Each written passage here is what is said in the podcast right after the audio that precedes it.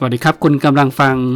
City Trail Talk พอดคาสต์นะครับ เราเป็นรายการพอดคาสต์ที่พูดคุยทุกอย่างเกี่ยวกับเรื่องวิ่งนะครับ วันนี้เป็น episode ที่ 107 นะครับ ผมหมูทิวุฒิกับพี่โจจิรพงศ์นะครับ ครับ สวัสดีครับ เราพักกันไปประมาณ 4 สัปดาห์นะเพราะฉะนั้นหัวข้อในวันนี้นะครับ ก็อาจจะกลับมาคุยกันเอ่อเรื่อยเปื่อยกันนะถือว่าครับเป็นการอัปเดตสถานการณ์โควิดนะครับ ว่ามีผลกระทบอะไรกับในมุมมองของนักวิ่งนะนะครับเพราะว่าช่องพอดคาสต์เราเป็นเกี่ยวกับ เรื่องวิ่งนะ ก็เลยแล้วทุกคนที่ฟังข่าวมันคือโคทั้งวันมีแต่โควิดโควิดใช่ปะดังนั้นวันนี้โควิดจะเป็นการสรุปนะครับ สิ่งที่เอ่อนักวิ่งเนี่ยเจออะไรบ้างนะครับคือในสถานคือเดือนการณ์เมทั่วษาไปนะครับ ที่ผ่านมานี้อ่าคือคือเดือนเดือนเมษาที่เราหายไปนี่ก็อืมรู้สึกว่าเออไม่ใช่บ้านเมืองไทยอย่างเดียวนะ ทั้งโลกเลยเนี่ยมัน โอ้โหได้รับผลกระทบอย่างรุนแรงที่สุดเลยบ้างเนี่ยเท่าที่ผมฟังความคิดเห็นของหลาย ๆ คนที่ทั้งสื่อมวลชน ทั้งบทความทั้งไทยทั้งต่างประเทศเนี่ยนะหลายคนเนี่ยก็เทียบเคียงความรุนแรงเนี่ยย้อนไปถึงอะไรล่ะการระบาดครั้งครั้งล่าสุดที่มีคนตายเป็นล้านคนมั้งใช่ไหมเอ่อสมัยที่ที่ช่วงเกิดสงครามโลกครั้งที่หนึ่งอะที่มีไข้หวัดสเปนแพร่ระบาดอะ คนตายจำนวนมากเลย แล้วก็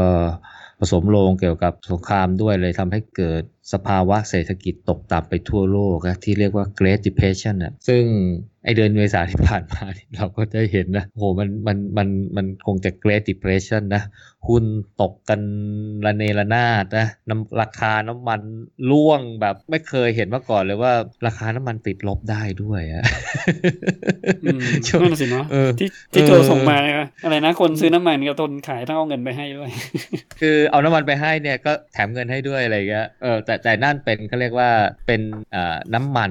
ในสัญญาซื้อขายล่วงหน้าครับมันมันเลยมีข้อจำกัดที่ทำให้เกิดสภาพที่เรียกว่าราคาน้ำมันติดลบอะก็คือว่าเอาน้ำมันไปให้แล้วแถมเงินอะอืมซึ่งซึ่งเราก็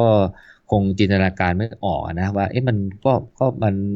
มันไม่มีมูลค่าแล้วก็ไม่ต้องขายสิอะไรเงี้ยเออแต่ว่าเดี๋ยวเราถ้าเราพูดเรื่องนี้ละเอียดเดี๋ยวมันจะลึกเกินไป อืมเดี๋ยวจะเสียเวลาอืมเพราะเราจะพูดถึงที่จะบอกเพียงจะเกริ่นไว้ว่า มันเกิดเหตุการณ์ที่ที่เราแบบไม่ได้จินตนาการมาก่อนเลยว่าโอ้โหมันจะเกิดอะไรก็ได้มากมายขนาดนี้อ่าธุรกิจที่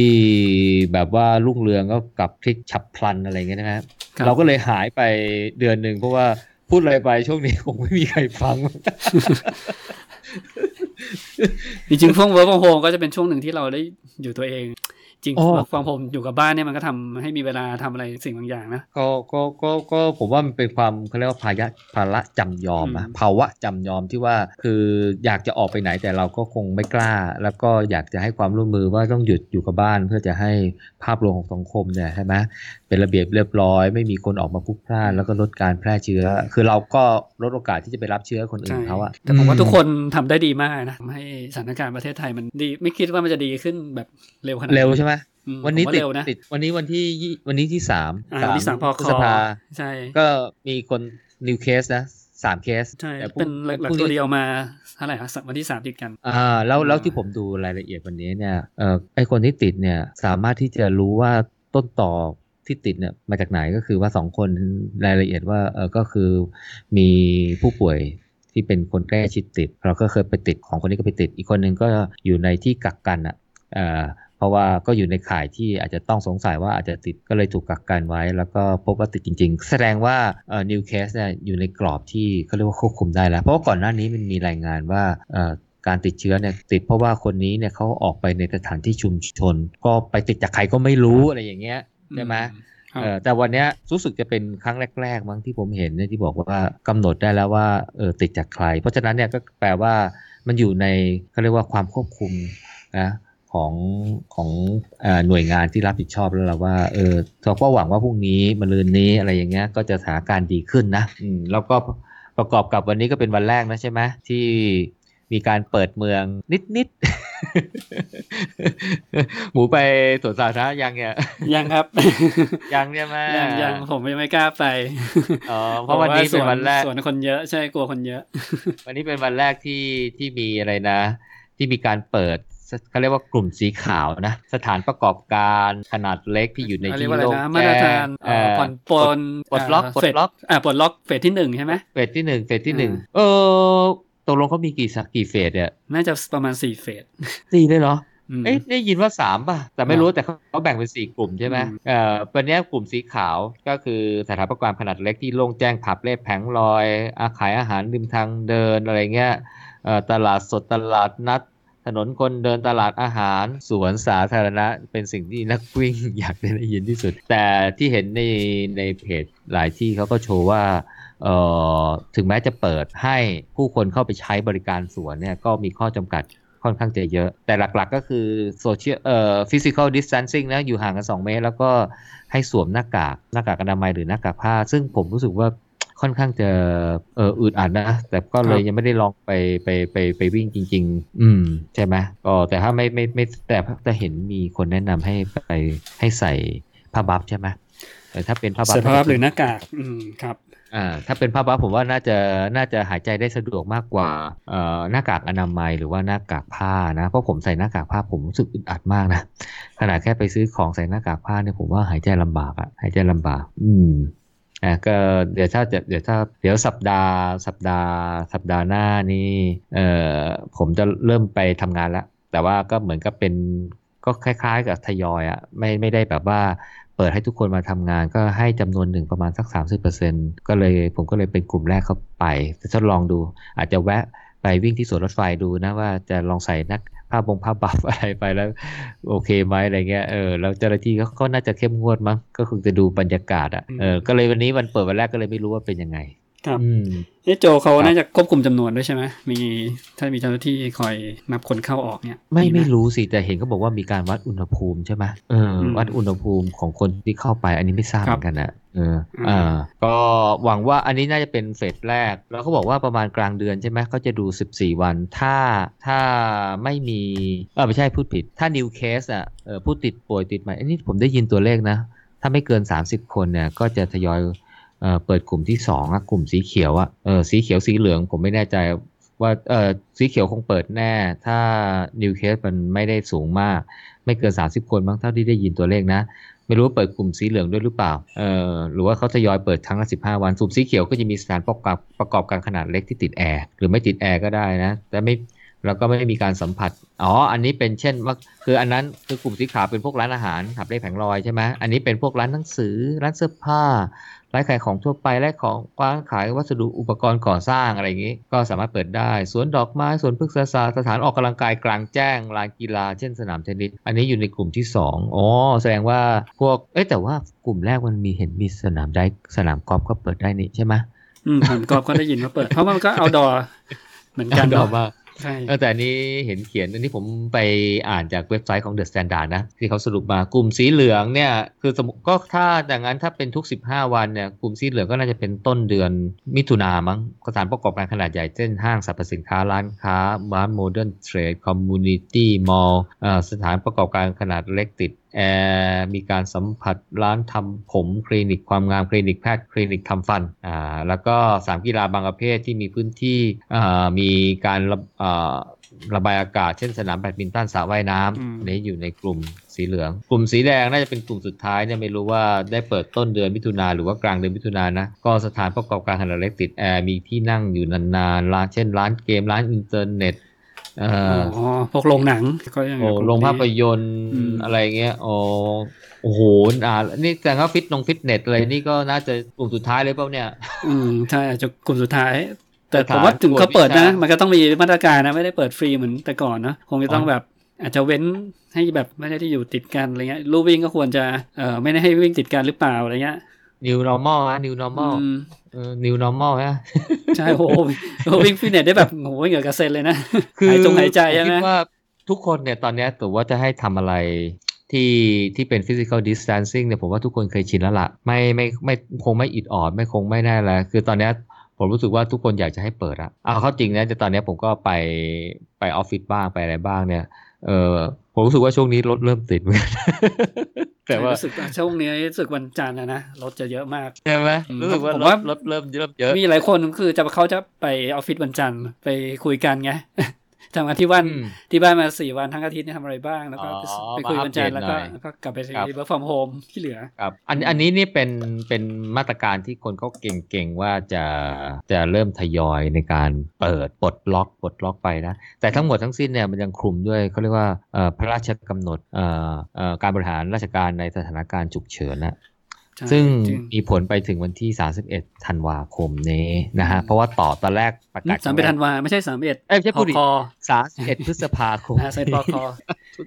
เพราะว่าจริงๆแล้วเนี่ยพลกฉุกเฉินเขาเลยสามารถมีข้อกำหนดอะไรออกมาระหว่างพลกได้ใช่ไหมอย่างที่มีพอมีวันหยุดยาวแล้วคนออกต่างจังหวัดเขาก็ออกกดได้ทันทีใช่ปะรู้รู้ไหมว่าพลกฉุกเฉินเนี่ยเออมัน powerful แค่ไหนก็คือยังไงคือเอ่อมันคือ คือพอมันเกิดสถานการณ์ฉุกเฉินเนี่ยจริง ๆ แล้วเนี่ยถ้าเราเข้าไปอ่านเนี่ยคือผมก็ไม่ได้เชี่ยวชาญกฎมงกฎหมายอะไรนะ สังเกตดูอันเนี้ยมันเป็นพระราชกำหนดนะไม่ได้ที่เป็นพระราชบัญญัติเออมันไม่ได้เป็นพระราชบัญญัตินะเออพระราชกำหนดกับพระราชบัญญัตินี่แตกต่างไงรู้ป่ะเออพระราชบัญญัติเนี่ยเขาเรียกว่าตราออกโดย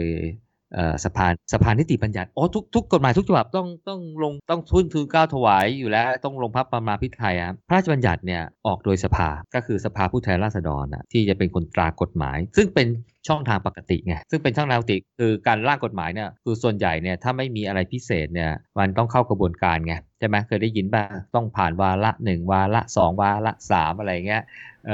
โหถกเถียงกันไปนะกฎหมายไม่ฉบับนั้นร่างกันเป็นเป็นปีเป็นสิบปียังมีเลยอะก็คือกระบวนการซึ่งจากว่ามันมี ผลกระทบกับประชาชนเยอะคงมีการถกเถียงกัน มีการหาข้อมูล มีการอะไรล่ะฟังความคิดเห็นของนู่นนี่นั่นอะไรเงี้ยนานบางทีก็ใช้เวลาค่อนข้างจะนาน ยกเว้นพระราชบัญญัติบางบางกรณีที่อาจจะค่อนข้างเร็วอะไรเงี้ยนะพระราชกำหนดเนี่ยตราโดยรัฐบาลก็คือว่ารัฐบาลเนี่ยมีอำนาจในการที่จะออกกฎหมาย คือพระราชบัญญัติพระราชกำหนดเนี่ยเป็นกฎหมายที่ที่ใช้ได้เหมือนกันมีศักผมก็ใจว่าศักเนี่ยน่าจะเท่ากันอะใช่ปะ สูงสุดน่าจะเป็นรัฐธรรมนูญใช่ไหมลองมาเป็นพระราชกพระราชบัญญัติประกอบรัฐธรรมนูญมั้งลองลงมามั้งแล้วก็ลองมาเป็นพระราชบัญญัติพระราชกำหนดอะไรนี้แหละก็พระราชกำหนดเนี่ยออกโดยรัฐบาลเออซึ่งจริงๆแล้วเนี่ยพระราชกำหนดฉบับนี้เนี่ยออกโดยปี 48 ไม่ได้ไม่ได้ออกโดยพระราชบัญไม่ได้ออกใน รัฐบาลชุดนี้นะพระราชกำหนดเนี่ยมันออกมาก่อนหน้านั้นแล้ว แล้วมันมีผลบังคับใช้เเพื่ออะไรเพื่อให้เป็นเครื่องมือของรัฐบาลในการบริหารราชการในสภาพในสภาวะที่เรียกว่าเป็นสถานการณ์ฉุกเฉินเออจริงๆเนี่ยทุกผมก็ไปดูเนี่ยเจตนารมณ์จริงมันอาจจะเป็นเรื่องของความวุ่นวายทางบ้านเมือง เกิดภาวะสงครามเกิดอะไรพวกนี้เนี่ยนะเออเกิดภัยพิบัติอ่าแล้วก็มีเรื่องโรคติดต่อเข้าไปด้วย การประกาศการให้ เขาเรียกว่าอะไรนะจริงๆพระราชกำหนดมันมีผลบังคับใช้อยู่แล้ว แต่เพียงแต่ว่าการให้เอาเขาเรียกว่าข้อความในมาตราต่างๆ ในข้อกำหนดในนี้ในพระราชกำหนดมีผลบังคับใช้เนี่ยก็ต่อเมื่อมีการประกาศสถานการณ์ฉุกเฉินก่อน เพราะฉะนั้นเนี่ยคล้ายๆคือเป็นการ activate อะเงื่อนไขทุกอย่างในกฎหมายฉบับนี้เนี่ยก็ต้องมีเรียกว่าต้องประกาศสถานการณ์ฉุกเฉินก่อน ซึ่งประกาศไปเมื่อตอนประมาณปลายเดือนมีนาใช่ไหม ผมจำวันที่ได้ยี่แปดยี่เก้าอะไรทันมีนาสักนี่แหละเอ่อพอประกาศปุ๊บเนี่ยเอ่ออำนาจทั้งหมดเนี่ยจะมาอยู่ที่นายกรัฐมนตรี ก็คือว่าอำนาจในการสั่งการเห็นชอบอนุมัติของ กระทรวงต่างๆ ที่เกี่ยวข้องกับสถานการณ์ฉุกเฉินนั่นเนี่ยนะอะที่มันเคยอยู่กับรัฐมนตรีรัฐมนตรีช่วยเออเรื่องอะไรก็ตามเนี่ยหรืออธิบดีหรือใครก็ไม่รู้ล่ะใครจะมีอำนาจอะไรที่เกี่ยวกับกฎหมายที่เกี่ยวข้องกับการบริหารเกี่ยวกับสถานการณ์ฉุกเฉินน่ะนะอย่างเช่นเรื่องของโรคระบาดอะไรเงี้ยนะกฎหมายทั้งหมดเนี่ยอำนาจสั่งการมาอยู่ที่ตัวนายกคนเดียวเออเพราะฉะนั้นเนี่ยมันก็จะกลายเป็นเขาเรียกว่ามันทำให้มีการตัดสินใจที่เบ็ดเสร็จรวดเร็ว นะทันกับความฉุกเฉินของสถานการณ์นั้นนะฮะก็ก็มันก็เลยมีการวิจารณ์ของของของผู้คนในแวดวงการเมืองว่าเอ้ยนี่มันเป็นการยึดอำนาจเงียบของรัฐบาลหรือเปล่าอะไรเงี้ยเพราะว่าเอาอำนาจทั้งหมดเนี่ยมา อยู่ในสถานการณ์ไอ้อยู่ในที่ตัวเอง เพราะฉะนั้นเนี่ยจงนี้สังเกตดูนะในในหัวข่าวเนี่ยนะรัฐมนตรีรัฐมนตรีเนี่ยก็จะหายไปจากหน้า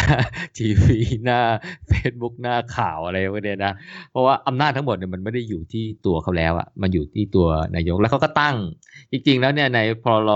กฉุกเฉินเนี่ย เขาให้ตั้งเขาเรียกว่า ศูนย์อำนวยการบริหารราชการในสถานการณ์ฉุกเฉินนะซึ่งเมื่อก่อนเป็นตัวย่อว่าสอชใช่ไหมตอนนี้เนี่ยมันผมดูผมก็ไม่ค่อยจะแน่ใจ เพราะดูมันไม่ค่อยเข้ากับข้อความเนี่ยมันเหมือนก็เป็นอีกกลุ่มหนึ่งที่มันมีสถานะที่ที่มันไม่เหมือนกับไอ้ที่เขียนในพรกรนะ แต่ว่านายกมีอำนาจตั้งไหมมีที่เขา ที่เขาเรียกว่าตั้งเป็นสบคแทนใช่ไหมอ่าก็เลยตั้งสบคแทนเพราะว่าในพรกฉุกเฉินเนี่ยผมเห็นนะว่าเอ้ยเขากำหนดให้รองนายกคนหนึ่งเป็นประธานรัฐมนตรีนู่นนี่นั่น เป็น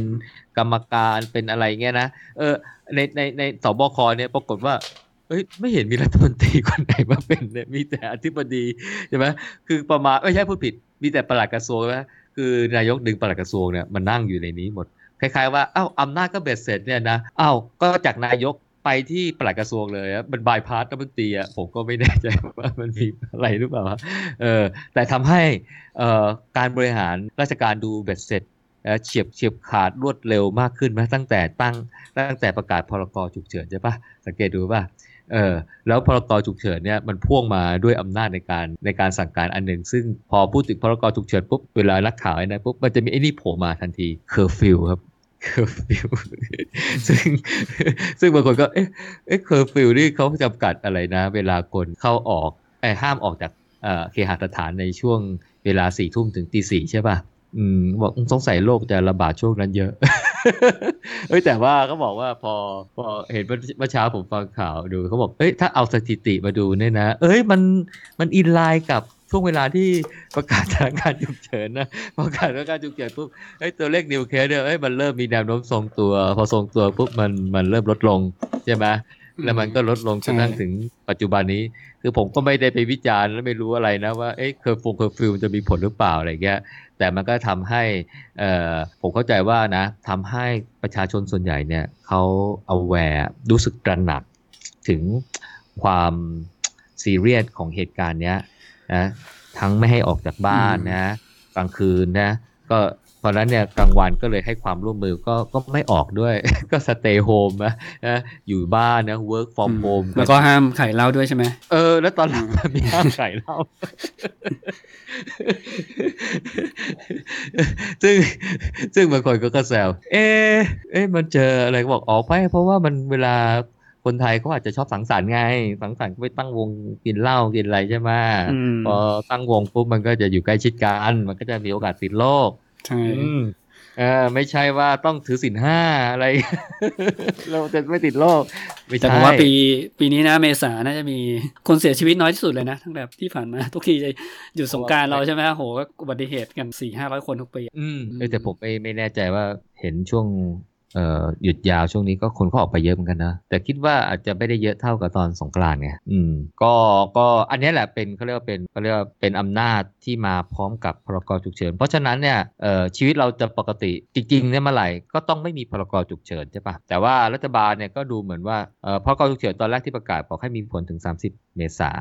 แล้วก็ต่ออายุถึงถึง 31 พฤษภา ใช่ป่ะฮะ เพราะฉะนั้นเนี่ยถ้า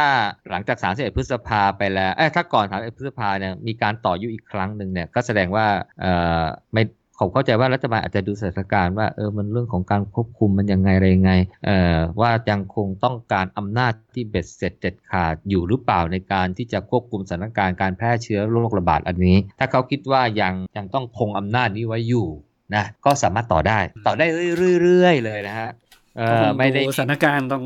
ใกล้ๆไปเดือนอีกครั้งหนึ่งใช่ใช่คือพรกเนี่ยถ้ามันไม่ได้ระบุไว้เนี่ยมันจะมีอายุแค่ประมาณว่าอำนาจเนี่ยมันจะเอ้การการกำหนดให้บังคับใช้พรกฉุกเฉินเนี่ยได้แค่ 3 เดือนไงแต่ว่าเนื่องจากว่าเขาประกาศแค่เดือนเดียว ก็แสดงว่าไอ้เงื่อนไข 3 เดือนก็เลยไม่เอาไม่ได้เอามาใช้ แต่ถ้าสมมุติว่าไม่ไม่ไม่ได้ประกาศแค่เดือนเดียวเนี่ยก็คือประกาศได้เต็มที่แค่ 3 เดือนไงแล้วก็ต้องต่อทุกๆทุกสามเดือนไปแต่ว่าก็ต่อได้เรื่อยๆนะเหมือนกับพรกฉุกเฉินที่ประกาศตรงพื้นที่ถามจังหวัดชายแดนถามจังหวัดไอ้สามจังหวัดชายแดนภาคใต้แต่ว่าอันนั้นคนละเงื่อนไขใช่ไหมอันนี้อันนั้นอันนั้นไม่ได้เงื่อนไขโรคติดต่อแต่อันนั้นใช้มานานแล้วอะใช่ไหมเข้าใจว่ายังใช้อยู่ไม่ได้ยังไม่ได้ยกเลิกก็คือต่อไปเรื่อยๆ ต่อไปเรื่อยๆ แต่สำหรับอันนี้เนี่ยก็ ถ้าก่อนพฤษภาหมดเดือนเนี่ยก็ก็ต้องดูว่ารัฐบาลจะยังไงเออก็ถ้ายังคงอยู่ก็คิดว่าเราก็อาจจะยังมีข่าวตรงนี้พอสมควรเหมือนกันใช่ไหมอ่าแต่ว่าถ้าดูตามเขาเรียกว่ารถแมพของรัฐบาลก็ก็ดูว่าไอ้ปลดล็อกสีกลุ่มอะสีสีขาวสีเขียวสีเหลืองสีแดงเนี่ยถ้าปลดถึงสีแดงได้เมื่อไหร่นะอาจจะเป็นไปได้นะอาจจะปลดเร็วกว่านั้นนะซึ่งผมคิดว่าประชาชนเขาอาจจะให้ความสนใจในเรื่องของการ ปลดล็อกอันนี้มากกว่าใช่ไหมเพราะว่าจริง ๆ เนี่ยมันมันมันมันมันเหมือนกับต้องชั่งน้ำหนักนะว่าไอการปลดล็อกเนี่ยนะถ้าปลดเร็วไปหรือว่าปลดในกิจการที่อาจจะเกี่ยวพันกับ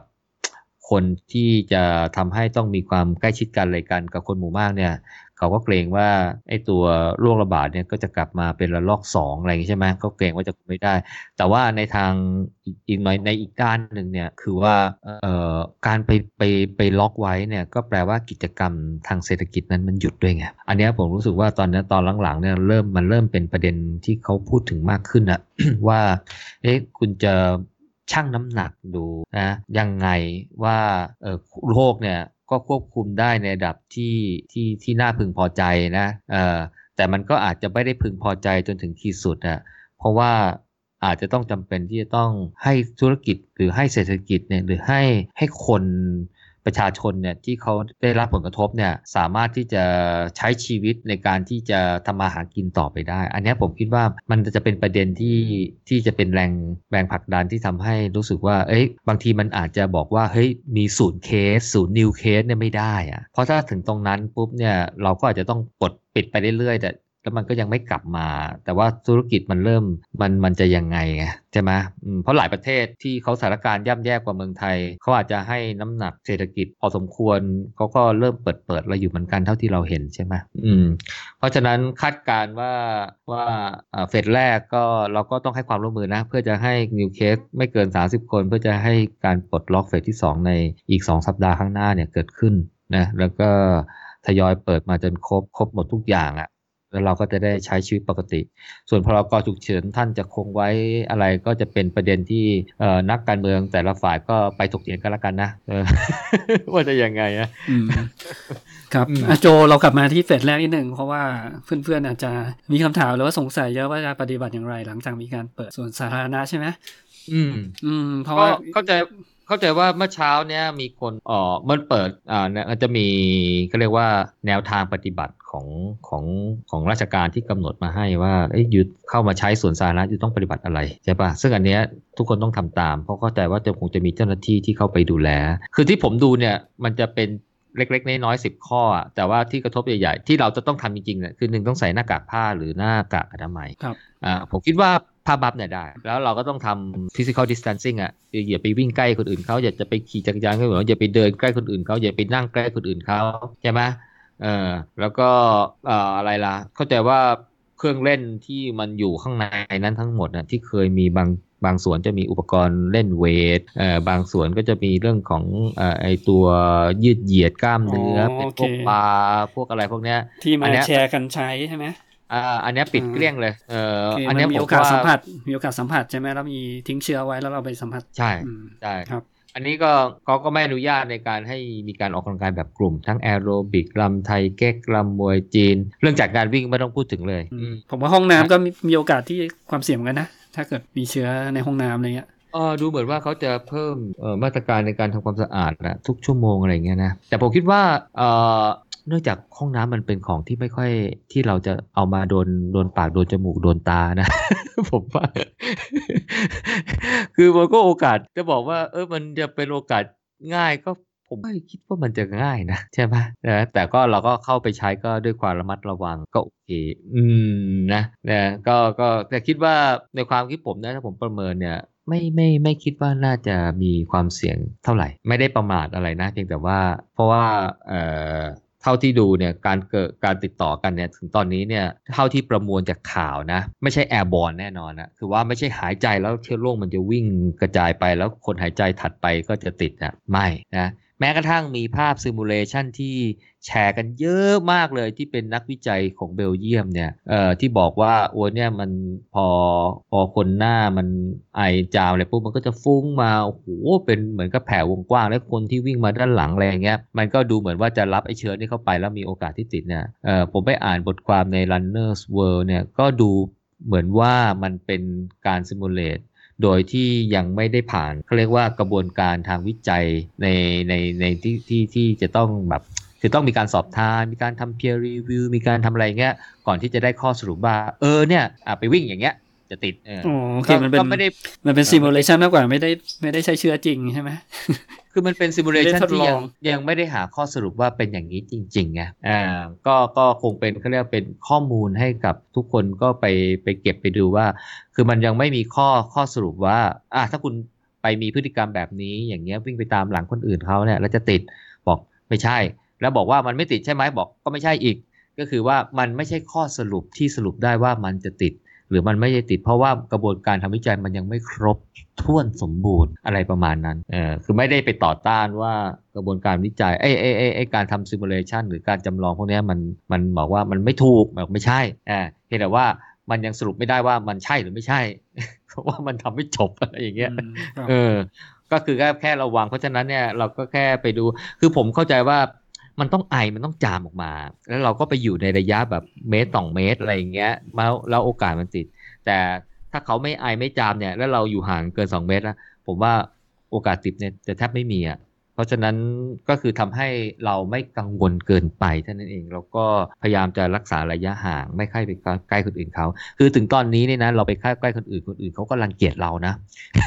ไม่ใช่ว่าเฮ้ยสองเมตรไม่ติด ต่ำกว่าสองเมตรก็ไม่ติดแล้วเราไปใกล้นะ คือเราไม่กลัว แต่คนอื่นเขากลัว ใช่ไหมคนอื่นเขารังเกียจเราเออเพราะฉะนั้นเนี่ยเราก็ไม่ควรจะเข้าไปอยู่ในระยะที่ที่ที่คนอื่นเขายอมรับกันนะก็คือสองเมตรนะตอนช่วงนี้นะเออแต่ว่าเพียงแต่เห็นข้อมูลว่าเราก็อย่าไปตระหนกจนเกินเหตุไงใช่ไหมตระหนกจนเกินเหตุมันเออคือก็ก็ก็ระมัดระวังอะอยู่แล้วล่ะ แต่ว่าอย่าไปกลัวมากเกินไปอะผมมีเรื่องหนึ่งมาฝากโจเพราะว่าอื มมีคนสงสัยกันเยอะคือเอ่อที่เขาบอกข้อกำหนดในการออกกำลังกายในสวนคือต้องใส่หน้ากากอืมตอนเข้าและขณะออกกำลังกายถูกไหมไม่ใช่ตอนตอนเข้าประตู แล้วพอเข้าไปปุ๊บถอดออกแล้วก็วิ่งถอดอะอะอันนี้คือคือไม่ได้นะครับ คือผมถ้าก็ไปหาผมว่าเออไปหาบทความมานะครับก็ก็เป็นบทความของ New York Times นี่เป็นหัวข้อนี้เลยว่าออกกำลังกายกลางแจ้งด้วยการสวมหน้ากากอืมเขาอันนี้ไปสอบถามผู้เชี่ยวชาญมานะ บทความใน New York Times นะครับเขาบอกว่าเขาก็ เอ่อเราต้องสวมหน้ากากระหว่างออกกำลังกายกลางแจ้งไหม อันนี้คือคำถามสมมติอืมคนคนอืมคนที่สงสัยนะคำตอบคือก็ขึ้นอยู่กับนโยบายของรัฐบาลเลย ไม่ใช่ขึ้นครับอยู่กับของคุณนะถ้านโยบายรัฐบาลเขาบอกว่าต้องใส่เราก็ต้องทำแต่นโยบายเนี่ยเขาบอกให้เราใส่ในตอนไหนประเทศไทยเราเนี่ยคือณตอนนี้นะครับคนเข้าไปในสวนสาธารณะ อันเนี้ยต้องใส่แต่อืมที่อื่นไม่ได้มีข้อกำหนดว่าว่าต้องใส่ถูกปะครับ พอ บอกว่าเนื่องจากในสวนมันมีโอกาสที่มีความใกล้กันมากกว่าใช่ปะคนไปรวมหลายคนอะไรเงี้ย มันก็มองมองเป็นไปได้ว่ามันก็อาจมีความเสี่ยงที่เกิดขึ้น ถ้ามีเอ่อเกิดมีคนที่มีเชื้อแล้วไม่รู้ตัวอยู่อะไรเงี้ยแล้วเข้าไปใช่ปะก็เขาไอมันก็มีโอกาสเขาก็เลยบอกว่าให้ใส่หน้ากากนะครับ อันนี้คือคำตอบว่าก็คือขึ้นอยู่กับนโยบายของรัฐมากกว่านะครับ แต่ก็มีคำถามว่าแล้วถ้าเราใส่หน้ากากแล้วเนี่ยมีผลกับการหายใจของเราหรือเปล่าอืมอืม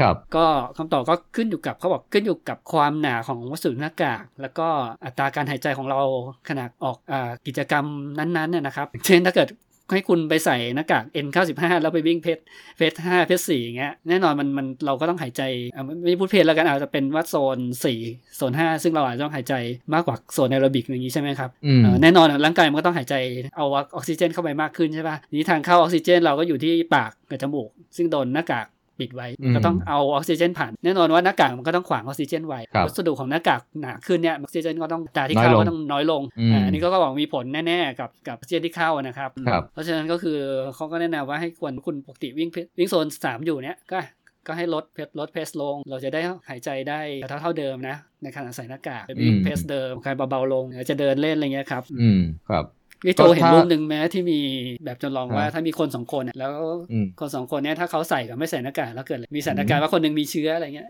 คือถ้าไม่ใส่กับไม่ใส่นี่โอกาสที่จะติดนี่เยอะนะครับเกิน10%แต่ถ้าแต่ถ้าคนอืมคนหนึงใส่ แต่คนที่มีเชื้อแล้วไม่ได้ใส่อะ คนได้รับเชื้อมีโอกาสแค่ไม่ถึง1%อย่างเงี้ยครับอืมก็เห็นด้วยว่าควรจะปฏิบัติตามก็จะออกกำลังกายหักโหมขณะที่ใส่หน้ากาก แล้วถ้าครับหน้ากาก ออกกำลังกายแล้วแล้วก็ออกหนักใช่ป่ะสิ่งที่ร่างกายมันก็ร้อนใช่ป่ะพอร้อนมันก็ต้องมีเหงื่อออกมาเหงื่อออกมาอืมมันก็ต้องออกมาที่หน้ากากซึ่งตอนนี้แหละ พอหน้ากากโดนเอ่อการทำงานของหน้ากากมันจะทำงานไม่ได้ฟังก์ชันละเพราะว่าเหงื่อเขาอยู่ในหน้ากากใช่ไหมครับจะฟิลเตอร์อากาศนี่มันอาจจะไม่เหมือนเดิมมันจะได้น้อยลงไปอีกอืมเพราะฉะนั้นก็ก็คือถ้าจะวิ่งในสวนสาธารณะแล้วคุณต้องใส่หน้ากากก็ใช้หน้ากากที่ออกกำลังกายได้ดีขึ้นนะครับ อย่างที่ ที่โจบอกที่บอกพี่ป๊อกบอกมาใช่ไหมอาจใช้ผ้าบัฟคลุมอืมหรือใช้หน้ากากผ้าที่พอหายใจครับได้นะครับ อันนี้เป็นครับข้อแนะนำคือคือถ้าถ้ามันมีสิ่งกีดขวาง แล้วทำให้การหายใจลำบากขึ้น ก็แปลว่าออกซิเจนเข้าไปน้อยลงใช่ไหมเออพอออกซิเจนน้อยลงแต่ว่าร่างกายต้องการออกซิเจน ในปริมาณที่ต้องการอะก็อาจจะกระตุ้นให้เราอาจจะทำให้หัวใจมัน เต้นเร็วขึ้นหรืออะไรเร็วขึ้นนะ ผมไปอ่านบทความเนี่ยเหมือนก็จะทำให้เลือดมันเป็นกรดด้วยปะอันนี้ผมไม่แน่ใจนะ ก็คือว่าไม่น่าจะเป็นสิ่งที่ดีต่อสุขภาพ ถ้าใส่หน้ากากวิ่งเร็ว แต่ถ้าวิ่งโซน2โซนอะไรเนี่ยผมคิดว่าน่าจะ พอไหว น่าจะพอไหว แต่สำหรับผมเคยใส่หน้ากากที่ไม่ใช่เป็นหน้ากากผ้าหรือไม่ใช่หน้ากากอนามัยนะหน้ากากอนามัยไม่เคยทดลองนะเพราะว่าหาซื้อไม่ได้ แต่ว่ารู้สึกแต่ถ้าในหน้ากากผ้าเนี่ยจะรู้สึกนะแต่ผมเคยใส่หน้ากาก N95 เออผมรู้สึกว่าพอได้นะ แต่ก็ไม่ได้วิ่งเร็วนะหมายความว่าเอ่อความหายใจเนี่ยยังรู้สึกโอเค ดีกว่าหน้ากากผ้าอันนี้เป็นความรู้สึกนะ หรอหรือว่าโจเอออาจแต่จะใช้รุ่นรุ่นนั้นป่ะรุ่นที่มันมีวาล์วไม่ไม่ไม่ได้อ่ามีมีวาล์วมั้งอันนี้ผมใช้อีกรุ่นหนึ่งใช้รุ่นเก่าอะ่ะผมซื้อนานแล้ว เออ แล้วก็ตอนหลังก็เลยส่งไปให้โรงพยาบาลทางใต้ไปเขาใช้อะ่ะเอจริงอเอ็แล้วนก็เก้าห้านี่อากาศมันเข้าน้อยกว่าอากาศหน้ากากโจเอาเหรอเอ้ยใช่เพราะผมว่ามันแข็งมันแข็งอะ่ะเพราะว่ามันมันกรอเป็งนโครงมันกรองถึงเอออะไรน้ำจุดสองคอนไม่แต่ผมรู้สึกว่ามันอ่าเป็นโครงไง มันไม่ได้แนบจมูกมากไงเออมันมันผมก็รู้สึกว่ามันมันหายใจสะดวกกว่าอ๋อแต่ก็มันเป็นโครงมันเลยมีสเปซหน้าเราเออใช่ไหมเออเออผมรู้สึกอย่างนั้นนะ แล้วเหงื่อเหงื่ออะไรเนี่ยมันก็ไม่ได้ขนาดที่จะทำให้เป็นอุปสรรคอะไรด้วยไงแต่ก็จะว่าไปนะจะก็หาซื้อไม่ได้เหมือนกันนะช่วงนี้อยากอยากจะได้ใช้ตัวนี้ก็ก็ลำบากก็ผมว่าบ้าบัฟเนี่ยแหละอาจจะเป็นเป็นคำตอบที่เป็นทางออกที่ที่ดีอะครับนะ ก็ใครยังไม่มีก็นะหมูกำลังเลสฟันให้กับโรงพยาบาล ชลบุรีอยู่ใช่ไหมอ่าใช่ครับ ก็เนื่องจากทุกปีเราจะวิ่งบางแสนร้อยเราวิ่งจบใช่ไหมเราก็จะมาเชิญชวนนักวิ่งอะมาบริจาคกันบริจาคกันว่าคุณวิ่งร้อยโลนะจะบริจาคกันยังไงอะโลละบาทก็ได้อะไรเงี้ยเท่าไหร่ก็ได้แล้วแต่คนหรือจะไม่ได้วิ่งมาช่วยรวมเราบริจาคก็ได้ ก็ทุกปีก็มีเงินบริจาคให้โรงพยาบาลมะเร็งก็เยอะขึ้นทุกปีอะครับปีที่แล้วนะสี่แสนกว่าบาทพอปีเนี้ยก็เราไม่ได้วิ่งใช่ป่ะเพราะฉะนั้นก็จะไม่มีกิจกรรมเพื่อจะระดมทุนละ ก็เลยแค่ขอ ความร่วมมืออ่ามีผ้าบัฟกับหน้ากากผ้านะครับ ซึ่งเป็นลาย City Trail บางแสนร้อยด้วยอืมก็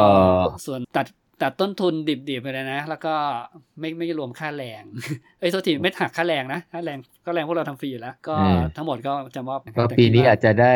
ได้น้อยหน่อยนะ แต่ก็ใช่คือโรงพยาบาลมะเร็งเขาก็ยังต้องการนะ เพราะว่าคนป่วยก็ไม่ได้น้อยลง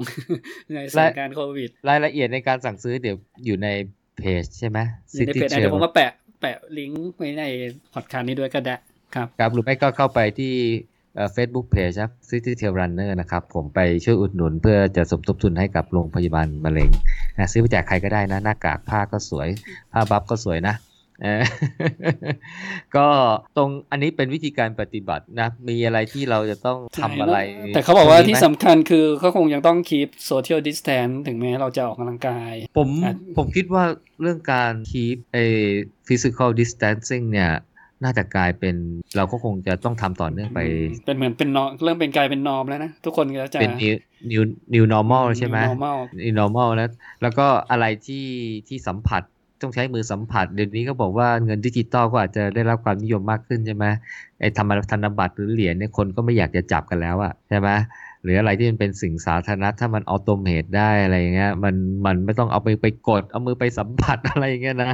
น่าจะกลายเป็นเทรนด์ใหม่ new normal อะไรใหม่ขึ้นมาอืมใช่ปะซึ่งซึ่งซึ่งถึงแม้ว่าเราเราหลีกเลี่ยงไม่ได้แต่เราก็ต้องระมัดระวังอะไรอย่างนี้เหมือนกันนะ ถึงแม้ว่าจะจะกลับเข้าสู่สถานการณ์ปกใช่ติบางทีเพิ่ง เพิ่งสวนเพิ่งเปิดไงพอไปวิ่งแล้วเจอเพื่อนอยากเจออยากคุยกันเขาก็ถ้าถ้าตัวตัวของปกติก็มันก็มีความเสี่ยงเกิดขึ้นใช่ไหมใช่ใช่ใช่ก็น่าจะวิธีปฏิบัติของนักวิ่งแล้วก็ต้องปรับตัวก็น่าจะประมาณนี้ เดี๋ยวเรามาอัปเดตงานวิ่งไหมว่างานงานวิ่งอ่างานวิ่งมีผลกระทบยังไงบ้างโจทั้งงานวิ่งในประเทศแล้วก็ต่างประเทศที่โจพอในได้ข้อในมูลมาในเนี่ยประเทศนี่นะเงียบสนิทเลยนะ อะไรที่มันจะคือเท่าที่ดู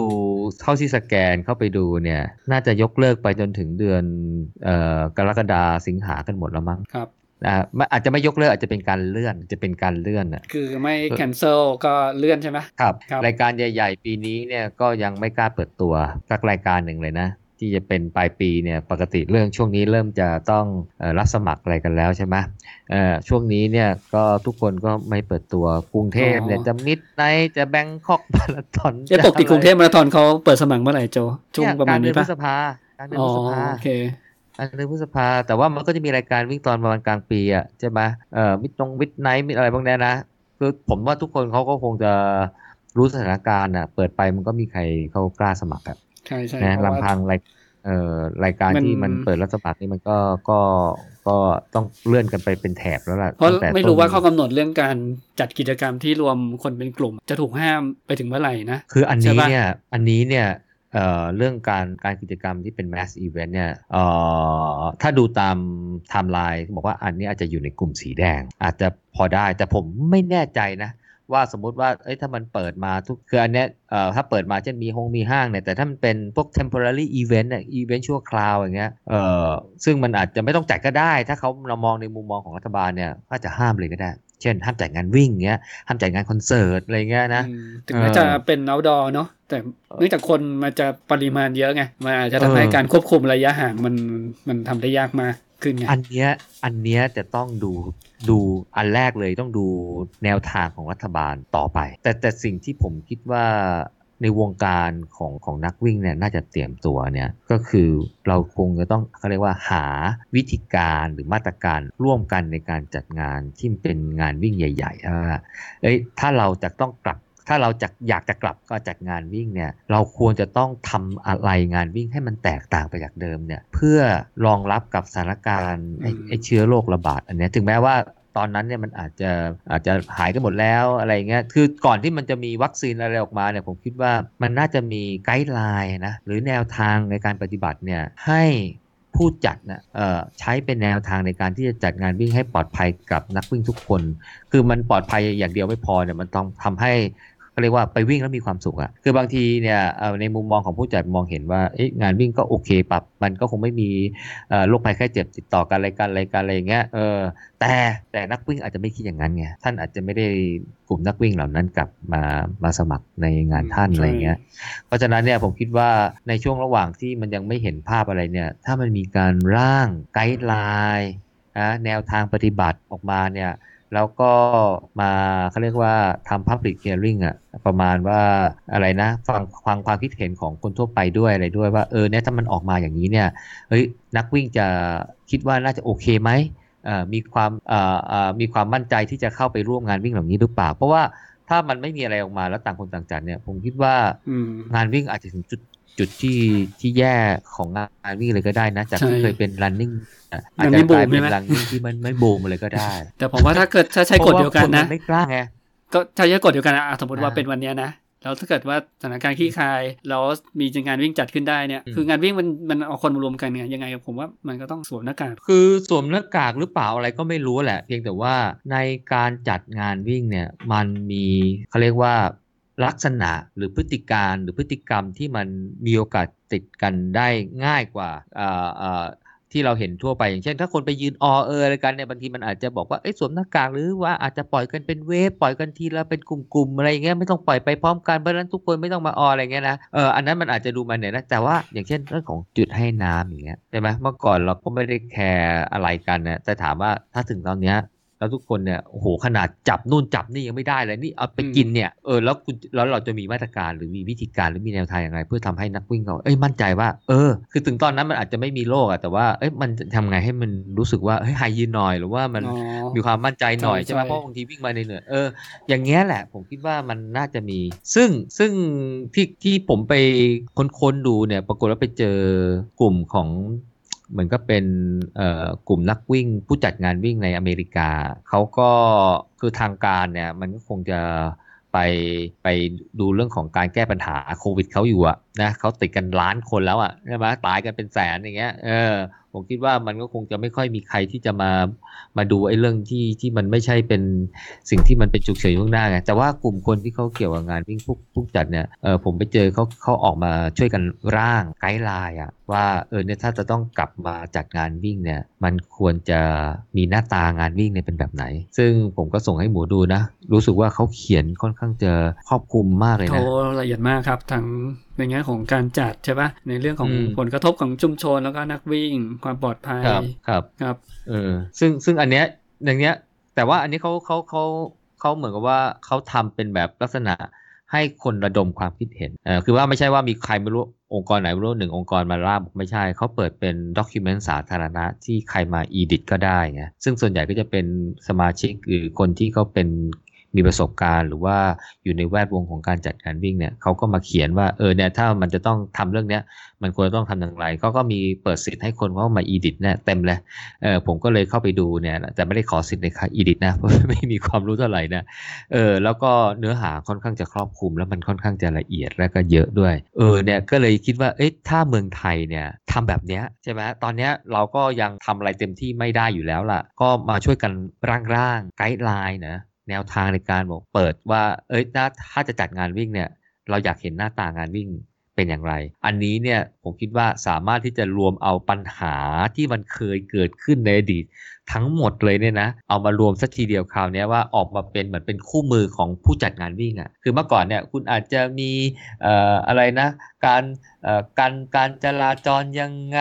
คุณจะต้องมีจุดให้น้ำกี่จุดห่างกันกี่กิโลเมตร อะไรอย่างนี้คุณจะต้องมีเจ้าหน้าที่ประจำยังไงอะไรยังไง รับรับสมัครแล้วคุณเออรวมเออมีนี้น่าสนใจที่โจแชร์มานี่แหละเขาบอกว่ามีคำแนะนำเกี่ยวกับระยะห่างนะของนักวิ่งอะ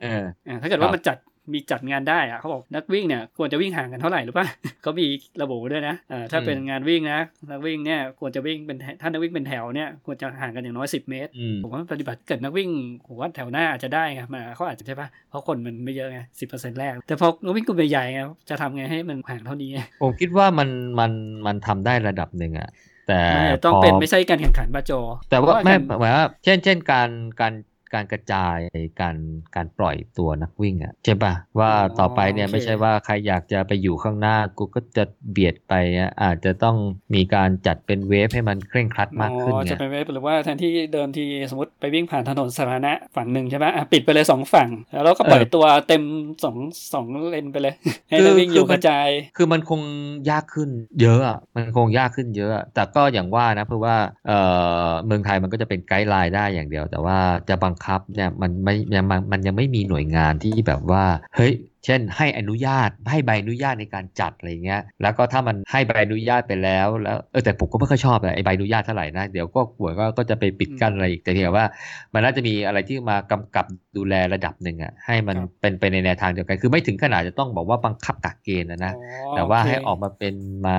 ให้เป็นมันกำกับว่าเออเนี่ยถ้าคุณจะจัดเนี่ยคุณต้องควรจะมีไลเซนว่าเออถ้าคุณผ่านนี้แล้วปุ๊บเนี่ยก็เชื่อมั่นได้ว่าอยู่จะทำตามเออแนวทางที่มันควรจะเป็นอะไรอย่างเงี้ยเออจัดนู่นนี่นั่นให้มันเป็นประโยชน์กับนักวิ่งอะไรเงี้ยซึ่งปัจจุบันมันไม่มีไงนอกจากเรื่ของระยะห่างนะเขายังบอกว่านักวิ่งเนี่ยต้องนำหน้ากากมาด้วย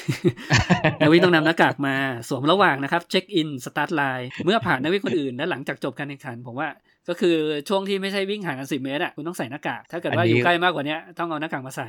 อันนี้ต้องแจกใน race pack นะอันนี้ก็เขาบอกว่า ผู้จัดก็ต้องเตรียมมาสให้กับนักวิ่งที่ไม่ได้เตรียมเข้าคุณก็ต้องจัดให้ด้วยนะ คนไม่ได้มาเขาก็ต้องต้องให้เขาใส่ ไม่ผมว่าอันนี้น่าจะเป็นกรณีที่โรคมันยังระบาดอยู่แล้วเขาจะจัด แต่ถ้าโรคมันหายระบาดแล้วมันเออแต่ก็ไม่เป็นไรมันเป็นก็เริ่มเป็นการการก็เรียกว่ารวบรวมไอเดีย ก็ไม่ได้บอกว่ามันถูกผิดอะไรนะใช่ใช่ผมก็เป็น คือคือออบเจกตีฟมันคือจะทำไงให้ทุกคนปลอดภัยไงทั้งทุกคนมาวิ่งใช่ไหมคนจัดงานด้วยนะแล้วก็แบบประชาชนที่เราไปผ่านเขาอะผลกระทบทุกคนก็ต้องน้อยที่สุดครับ ซึ่งซึ่งอันนี้เนี่ยเดี๋ยวเราก็เอาไปแชร์ด้วยเนี่ยเผื่อใคร อยู่ในแวดวง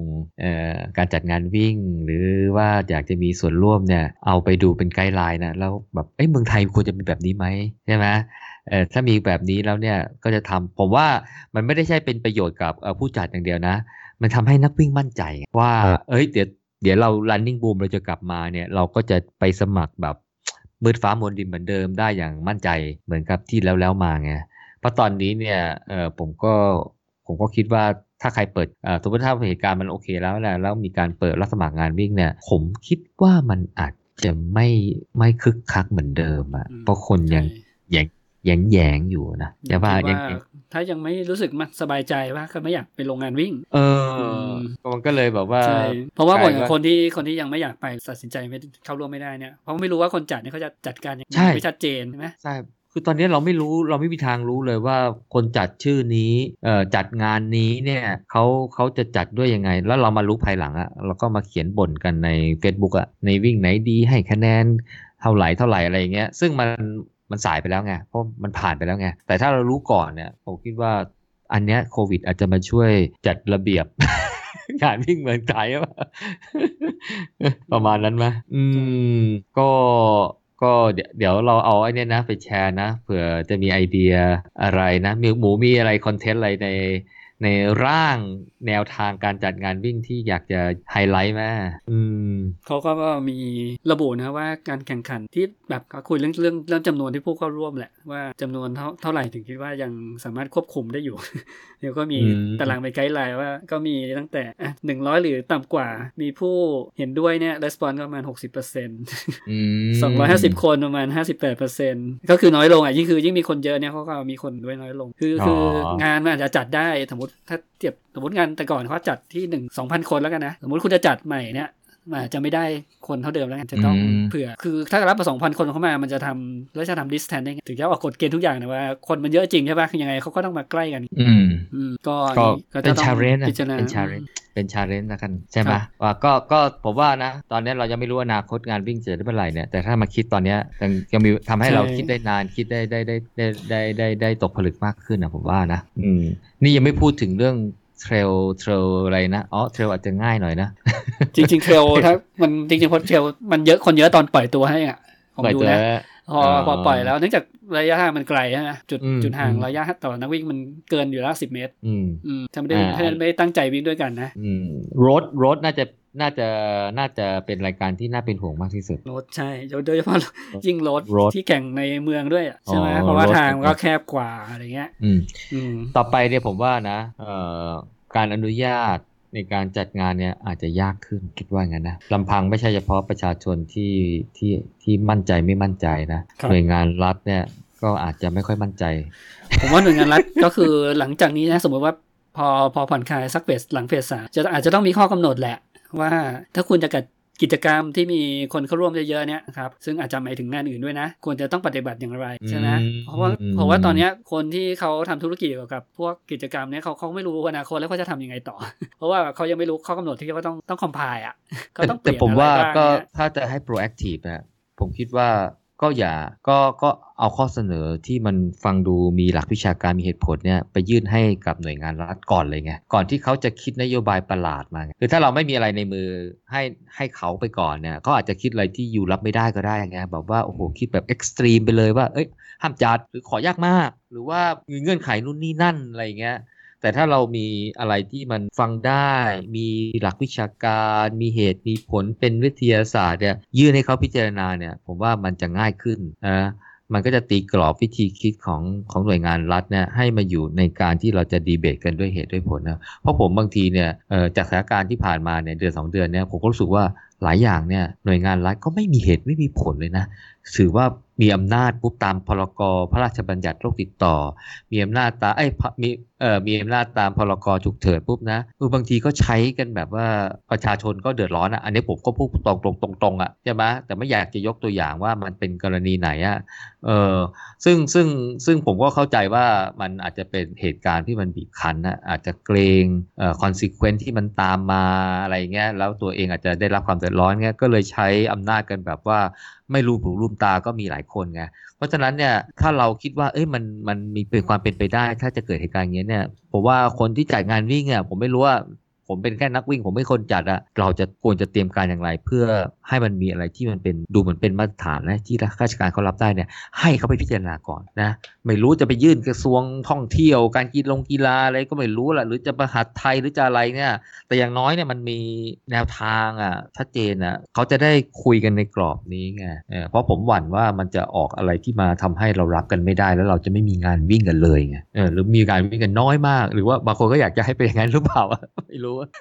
อะจบเรื่องของวิธีอะไรนะ การจัดงานวิ่งในอนาคตซึ่งยังไม่เห็นภาพ แต่อยากให้มีการทำภาพให้ดูจากคนที่เกี่ยวข้องนะเอออ่าเดี๋ยวเรามาอัปเดตสถานการณ์งานวิ่งต่างประเทศดีไหมเพราะงานวิ่งเมืองไทยมันเงียบเงียบไปอยู่แล้วเพราะว่าเออเดือนเมษาที่ผ่านมาก็มี world major สองงานว่าจบเออสองงานบอสตันมาราธอนกับ ลอนดอนมาราธอนก็นะฮะบอสตันก็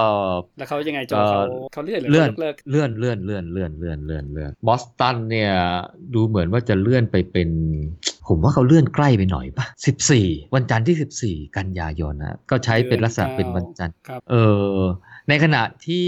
เบอร์ลินมาราธอนเนี่ยนะซึ่งจัดวันที่ 27 กันยายนเนี่ยยังเลื่อนเลย ซึ่งจัดจัดหลังวันที่บอสตันเลื่อนมาแล้วนะใช่เออโอ้แต่มีเออเป็นบอสตันมีโอกาสที่จะเลื่อนเน้นอีกรอบหนึ่งแต่แต่เบอร์ลินที่เลื่อนเนี่ยแล้วไม่ได้กำหนดวันเนี่ย เพราะว่าเอ่อมีเขาเรียกว่ามีประกาศผมไม่ประกาศของรัฐบาลหรือของของเมืองอะไรผมไม่แน่ใจนะว่า ห้ามจัด mass event เนี่ยจนกระทั่งถึง 24อ๋อตุลาคมอันนั้นอันนั้นคือข้อกำหนดของรัฐบาลเยอรเอมันอเยอรเขามันก็เลยเนี่ยก็ต้อง comply ตามไงเขาก็ต้อง comply ตามอืมเออมันมันมันก็รัฐบาลหมดแล้ว ทั้งของบอสตันที่ย้ายไปแต่ว่าของเบอร์ลินเนี่ยยังไม่เห็นว่าจะเลื่อนเป็นเมื่อไหร่นะ อืม ยังไม่เห็นว่าเป็นเลื่อนเมื่อไหร่ แต่ว่าของบอสตันเนี่ยเห็นเลื่อนเป็น 14 กันยายน แต่เห็นได้ข่าวจากคนที่เขา เห็นเขียนตาม Facebook นะว่าเขาก็เปิดให้รีฟันอะแต่ก็คนก็สงสัยกันว่า เอ๊ะ ถ้าบอสตัน ถ้าไปรีฟันแล้วเนี่ย แล้วจะยังไง แล้วสิทธิ์ในปีในการวิ่งในปี 21อะเอ่อที่จะสมัครในปี 20 เนี่ย จะได้ไหม จะต้องไปอ๋อทำคุริฟายใช่คาใหม่ไหม เพราะว่างานเพราะงานวิ่งคอลิฟายเขาก็ไม่มีไม่มันมีก็ให้ไม่มีทำไงใช่ไหมเออ มันอืมมันก็จะได้ก็ เอ่อประมาณวิ่งตั้งแต่กลางเดือนกันยาปี 19นะถ้าตามปกตินะก็คือการเดือนกันยาปี 19 จนถึงประมาณเดือนกลางเดือนกันยาปี 20นะก็คือ 1 ปี เพื่อจะสมัครช่วงกันยาปี 20นะช่วงนั้นน่ะช่วงสมัครกันยาเพราะฉะนั้นเนี่ย ตั้งแต่ช่วงเดือนมีนาเมษาอะไรมาเนี่ยมันไม่มีงานวิ่งแล้วไง เพราะฉะนั้นเนี่ยมันก็จะมีแค่งานวิ่ง ตั้งแต่เดือนกันยาตุลาพฤศจิกาธันวา อาจจะมีมกราหน่อยๆ ซึ่งสามารถที่จะเอามายื่น ถ้าเขาเปิดนะ สมมุตินะ ถ้าเขาเปิดถ้าถ้าเขาเปิดวันกลางเดือนกันยาก็จะจะดูประหลาดดีเหมือนกันนะเออผมว่าเพราะถ้าเขาจะนับแบบนี้เขาควรจะเอ่อบวกเวลาคอลิฟายย้อนลงไปให้อีกนะเออ ก็ไม่รู้ไงว่าจะยังไงรู้ว่าเขาไปเปิดปีหน้าเลย เออ ไม่รู้เพราะมันจะวิ่งผมว่าเดือนเมษากำลังคิดอยู่นะว่าจะทำไงต่อไปในปีหน้าคือตอนนี้ทุกคนคือผมเข้าใจว่าสมาคม IBAA เขาคงคิดแหละ แต่เขาก็ไม่ได้คิดแบบดังๆไงเขาก็คิดอยู่ในนั้นแหละว่าเอ๊ะจะเอาไงดีวะแต่ว่าสิ่งที่เขาต้องคิดต่อหน้าคือ ไอ้มาราธอนปี 2020 เนี่ยเขาจะจัดหรือเปล่า เขาจะได้จัดหรือเปล่า เพราะว่าสถานการณ์ของการแพร่ระบาดในอเมริกาเนี่ย จริง ๆ แล้วเนี่ยส่วนใหญ่เลยนะรู้สึกว่า 70-80%เนี่ยมันอยู่ตรงก็เรียกว่าภาคตะวันออกเฉียงเหนือของอเมริกา ก็คือแถบที่เรียกว่าเป็นนิวอิงแลนด์นะก็บอสตันอะไรก็อยู่ในย่านนั้นน่ะใช่ป่ะนิวยอร์กแต่เมืองที่มันติดเยอะสุดคือนิวยอร์ก ในนิวยอร์ใช่ปะนี่หนักสุดเลย เออเออเป็นเป็นเป็นเป็น center ของการแพร่ระบาดอะซึ่งบอสตันมันอยู่ห่างจากนิวยอร์กไปก็พอสมควรเหมือนกันนะ แต่ผมไม่แน่ใจสถานการณ์การแพร่ระบาดในแถวนั้นเป็นมากน้อยแค่ไหนนะ แต่ว่ามันก็อยู่ในกระจุกที่มันแพร่ระบาดค่อนข้างเยอะ เอ่อถ้ามันควบคุมไม่ได้เนี่ยหรือยังไงอะก็ก็ก็มีโอกาสเลื่อนได้นะนะโอกาสเลื่อนครั้งที่สองอะแล้วถ้าเลื่อนครั้งที่สองปุ๊บเนี่ยเขาจะยกเลิกเลยหรือเปล่านะถ้าเป็นการยกเลิกนี่ก็จะเป็นครั้งแรกในรอบร้อยยี่ สิบสามร้อยยี่สิบสี่ปีเลยว่าที่บอสตันมาราธอนจะไม่ได้จัด เพราะไอ้แค่แค่เลื่อนเนี่ยก็เป็นการใช่ครั้งแรกเลยใช่ไหมใช่เขาแล้วก็ตอนจะที่โจเสียสถิติโจเล่าว่าตอนสงครามโลกครั้งที่หนึ่งสองเนี่ยบอสตันมาราธอนก็จะวิ่งได้ ก็ก็ยังวิ่งอยู่ แต่ว่าอ่าแต่ว่าตอนนั้นสถานการณ์มันต่างกันไง เพราะว่าสงครามโลกครั้งที่หนึ่งก็ลบกันมากในยุโรปไงถูกป่ะสงครามโลกครั้งที่สองก็ลบกันมากในยุโรป แล้วก็ลบกันมากในเอเชียใช่ไหมเพราะบ้านเราก็โดนหักเลขไปด้วยที่ญี่ปุ่นใช่ไหมมามามามาโจมตีพันธมิตรในแถบย่านอินโดจีนท่านพม่าอะไรเงี้ย จะไปต่อสู้ไปทางอินโดอินเดียอะไรเงี้ย แต่ว่าอเมริกามันไม่ได้โดนเลยเขานี่ใช่ปะที่เขาไม่ได้กระทบไม่ได้กระทบเพราะเพราะเป็นประเทศที่เป็นเพราะเป็นทวีปที่มันอยู่แยกออกไปไงเพราะฉะนั้นเขาอาจจะเรื่องของคนเรื่องของการเศรษฐกิจเรื่องของอะไรเงี้ยซึ่งก็อาจจะไม่ได้มีผลกระทบกับการวิ่งมากไงอาจจะทำให้จำนวนคนอาจจะไม่มากหรืออะไรเท่านั้นเองไงเออแต่อันนี้เนี่ยตามลายเส้นทาง 8 เมืองที่ผ่านมันก็มีเชื้อโรคแพร่ระบาดอย่างเงี้ยเออเพราะว่าเหตุการณ์มันเกิดอยู่ตรงที่วิ่งด้วยอะไรเงี้ยก็มีโอกาสที่จะทำให้มีโอกาสเลื่อนไปได้ แล้วพอถ้ามันมีโอกาสที่จะวันที่ 14 กันยาจะไม่ได้จัดอีกเนี่ยเออแล้วเขาจะยกเลิกเลยหรือเปล่าครับเออก็ตอนนี้ก็เป็นที่สงสัยของของนักวิ่งมากมายว่า แล้วจะยังไงจะคุริฟายไทม์จะยังไงอะไรยังไง เออแต่ผมคิดว่าไอ้เรื่องไอ้เรื่องวิธีการรับสมัครอะไรเนี่ยมันเป็นเรื่องปลีกย่อยอะ่ะเออมันไม่ใช่ต้องต้องคิดอะไรมากเลยอะ่ะไอ้ที่คิดมากคือว่ามันจะจัดได้หรือเปล่า แล้วมันจะจัดกันวันไหน มันจะจัดกันเมื่อไหร่อะไรยังไง เพราะว่า qualifying time ก็ยกเลิกมันก็ได้ มันก็มีเห็นมีอะไรเมื่อก่อนก็ไม่เคยมีใช่ไหมมันก็มีเหมือนกันแหละเพียงแต่ว่ามันก็ไม่ได้เคร่งครัดแบบเอาเป็นเอาตายเหมือนกับช่วงปีที่หลายปีที่ผ่านมา เพราะว่านักวิ่งมันสมัครกันมาเยอะไงใช่ไหมเออ จริงๆ เนี่ยอย่างปี 2013 เนี่ยที่สมัครเนี่ยสมัครไม่เต็มนะ รู้ไหมผมผมไปเปิดสถิติดูนะ ก็คือคนยื่นที่ใช้ qualifying time สมัครเข้ามาเนี่ยสล็อตเหลือนะ เพราะปีนั้นปีที่เขาปรับเวลาให้มันเร็วขึ้น 5 นาทีด้วยไงปรากฏว่าปีนั้นสล็อตเหลือก็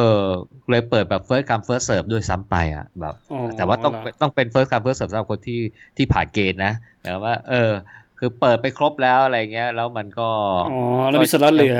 มีสล็อตเหลืออ๋อแล้วเขาเลยส่งมาคนที่คนที่รอรอคุริฟายคือคุริฟายได้แล้วแต่จะก็ผมไปอ่านดูบอกว่ามันคุริฟายจะถึงต้นตุลาเลยอะประมาณว่าก็คือพอเปิดพอขยายเวลาปุ๊บเนี่ยปรากฏว่าแถวช่วงนั้นมันอาจจะมีแข่งต่ออะไรเงี้ย แข่งมาราธอนปุ๊บก็วิ่งปุ๊บยืนได้เลย อะไรอย่างเงี้ย เออ แต่ว่าปีนั้นถ้าคนไม่ได้ ไปก็จะโชคดีใช่ไหมเพราะว่าปีนั้นเนี่ยมันเป็นปีที่มีระเบิดไงใช่ไหมเอ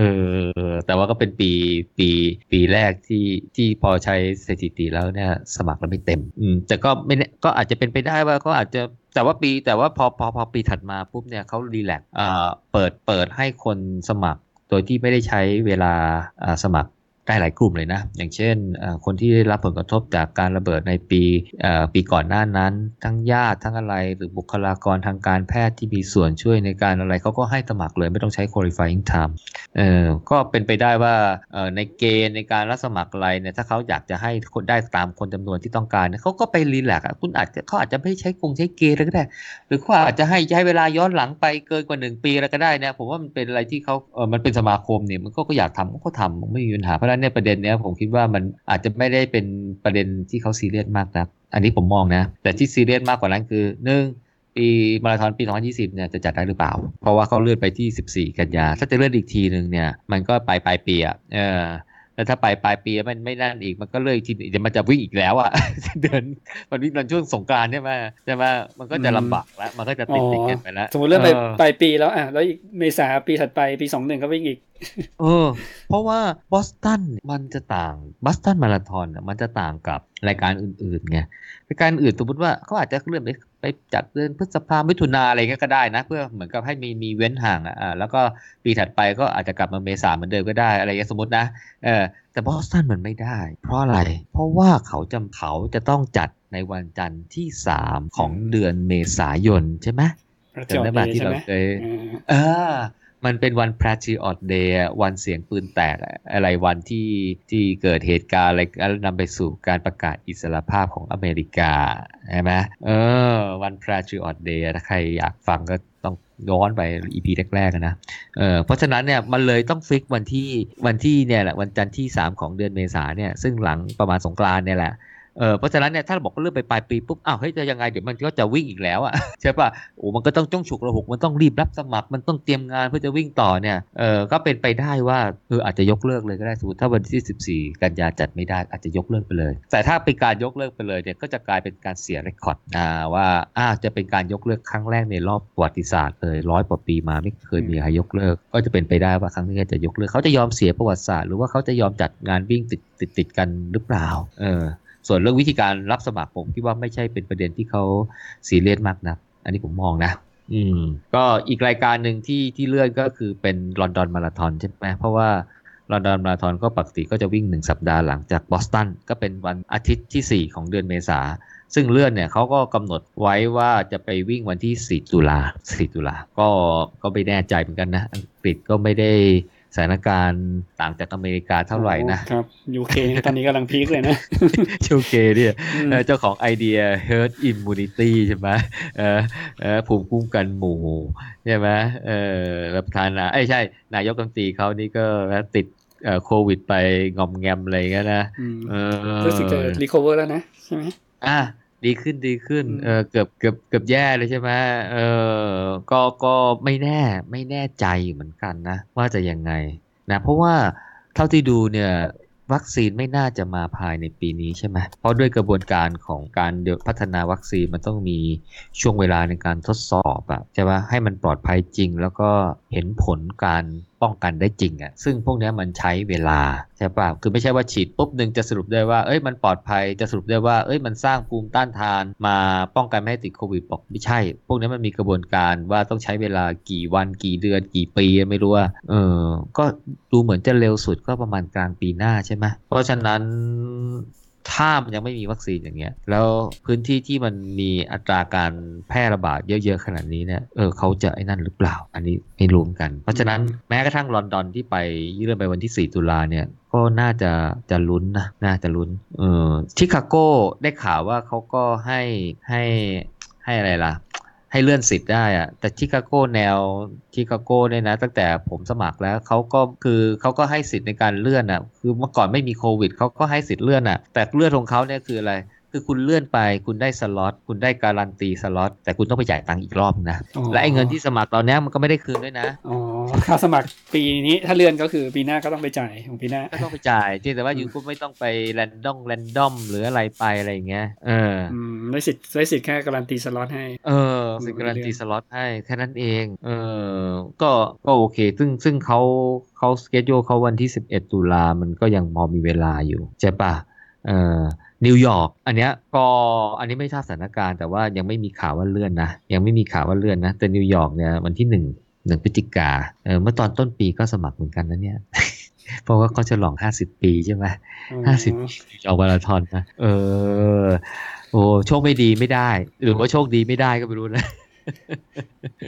ก็คือถ้าถ้าเกิดว่าได้เขาอาจจะให้สิทธิ์ปีหน้าจะหลังโจหาแต่ว่าได้มันตัดเงินเลยไงอเมริกาเนี่ยนะพ อได้ปุ๊บนะตัดเงินเลย คือเรายังไม่รู้ผลเอ่อถ้าเราเห็นว่ามันบัตรเครดิตถูกตัดเงินนะ มีบัตรเครดิตเขาส่ง SMS มาว่ามีการตัดเงินบัตรคุณด้วยนะ คุณได้ชัวร์แล้วเราก็เพิ่งได้รับอีเมลแต่ง congratulation ว่าเราได้ เพราะว่ามันตัดเงินก่อน เออ อะไรอย่างเงี้ย เออ เพราะฉะนั้นเมเจอร์ปีนี้เนี่ยนะ เออเลื่อนไปแล้วสี่นะโตเกียวเลื่อนรายแรกใช่ไหมโอ้ยเขาเลื่อนเขายกเลิกเหรอตกลงเขาเลื่อนหรือเขายกเลิกนะโตเกียวเนี่ยเขายกเลิกเขาที่เขาจัดให้เฉพาะอีลิทวิ่ง เออเขายกเลิกใช่ไหมเออไม่ได้เพราะสำหรับคนทั่วไปก็คือเหมือนกับยกเลิกมั้ยยกเลิกได้ได้ได้ race pack ได้อะไรใช่ป่ะ แล้วก็ไม่รู้ว่าได้สิทธิ์ในการสมัคร ได้คุ้นๆเหมือนจะได้สิทธิ์ในการสมัครปีหน้าไหมอืม ไม่รู้เหมือนกันนะฮะอ่าก็นั้นโตเกียวบอสตันเบอร์ลินลอนดอนนะเลื่อนหมดนะครับ ก็เหลือชิคาโกกับนิวยอร์กแต่สถานการณ์ก็ไม่ได้สู้ไม่ได้สู้ดีมากนักนะครับ ก็มีคนเก็งๆว่าลอนดอนเขาก็อาจจะให้วิ่ง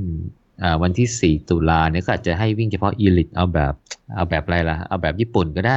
เออก็เป็นไปได้นะเออเออเป็นไปได้นะบอสตันก็อาจจะให้ elite วิ่งอย่างเดียวก็ได้ เพื่อจะคงสถานะของการจัดบอสตันมาราธอนร้อยกว่าปีไม่มียกเลิก หรือว่าเขาสามารถตรวจได้ว่า elite เนี้ยไม่ไม่มีเชื้อก็เลยให้วิ่งเพราะคนไม่เยอะไงมันมีคนไม่เยอะไงเขาอาจจะแบบอะงั้นเดี๋ยวขอตรวจนะคือได้สบายใจมาวิ่งกันอืมันมันมีคนไม่กี่คนก็เป็นไปได้นะ ก็อาจจะเป็นทางออกสำหรับบอสตันที่อยากจะเคลมว่าไม่ได้ไม่ได้ยกเลิกเพียงแต่ว่าปรับรูปแบบอะไรอย่างเงี้ยให้คนจำนวนน้อยมาวิ่งก็เป็นไปได้ แล้วก็ทุกคนเขาเขาตรวจเร็วไงเขาเล็กเจอเยอะเออตัวเล็กเจอเยอะไม่รู้ไปติดเยอะหรือเปล่าเอออันนี้เป็นภาพรวมแต่ถ้าเราเข้าไปดูในอ่าเอ่อคาล endar การวิ่งอะสเกจดูการวิ่งใน AIMS อะ AIMS calendar เขาจะมีรายการวิ่งที่มันได้เขาเรียกว่าอะไรได้คุริฟายจากเส้นทางอะจาก AIMS อะคือว่าวัดระยะได้ตรงตามมาตรฐานนู่นนี่นั่นอะไรเงี้ยอ่าก็คือว่าถ้ารายการนี้อยู่ในอ่ารายอ่าเขาเรียกว่า list ของ AIMS เนี่ยก็เอาไปสมัครบอสตันได้ เอาไปสมัครอ่าเมเจอร์ใหญ่ ๆ ได้ ถ้าใช้ qualifying time นะอ่าเขาก็ในเว็บไซต์เขาก็จะมีเอ่อคาล endar ด้วยว่ามีงานวิ่งที่จะไปเอ่อวิ่งแล้วไปเอา qualifying time ที่ไหนบ้างทั่วโลกไงถ้าเราเปิดไปดูเนี่ยเมษายกเลิกกันหมดเออเลื่อนส่วนใหญ่เลื่อนมีบางรายการยกเลิก พฤษภาทั้งหมดเลื่อนอมีใบรายการยกเลิก ประมาณ 80%น่ะอ่าเลื่อน 20%เนี่ยยกเลิกอ่าพฤษภานะมิถุนามิถุนาก็ก็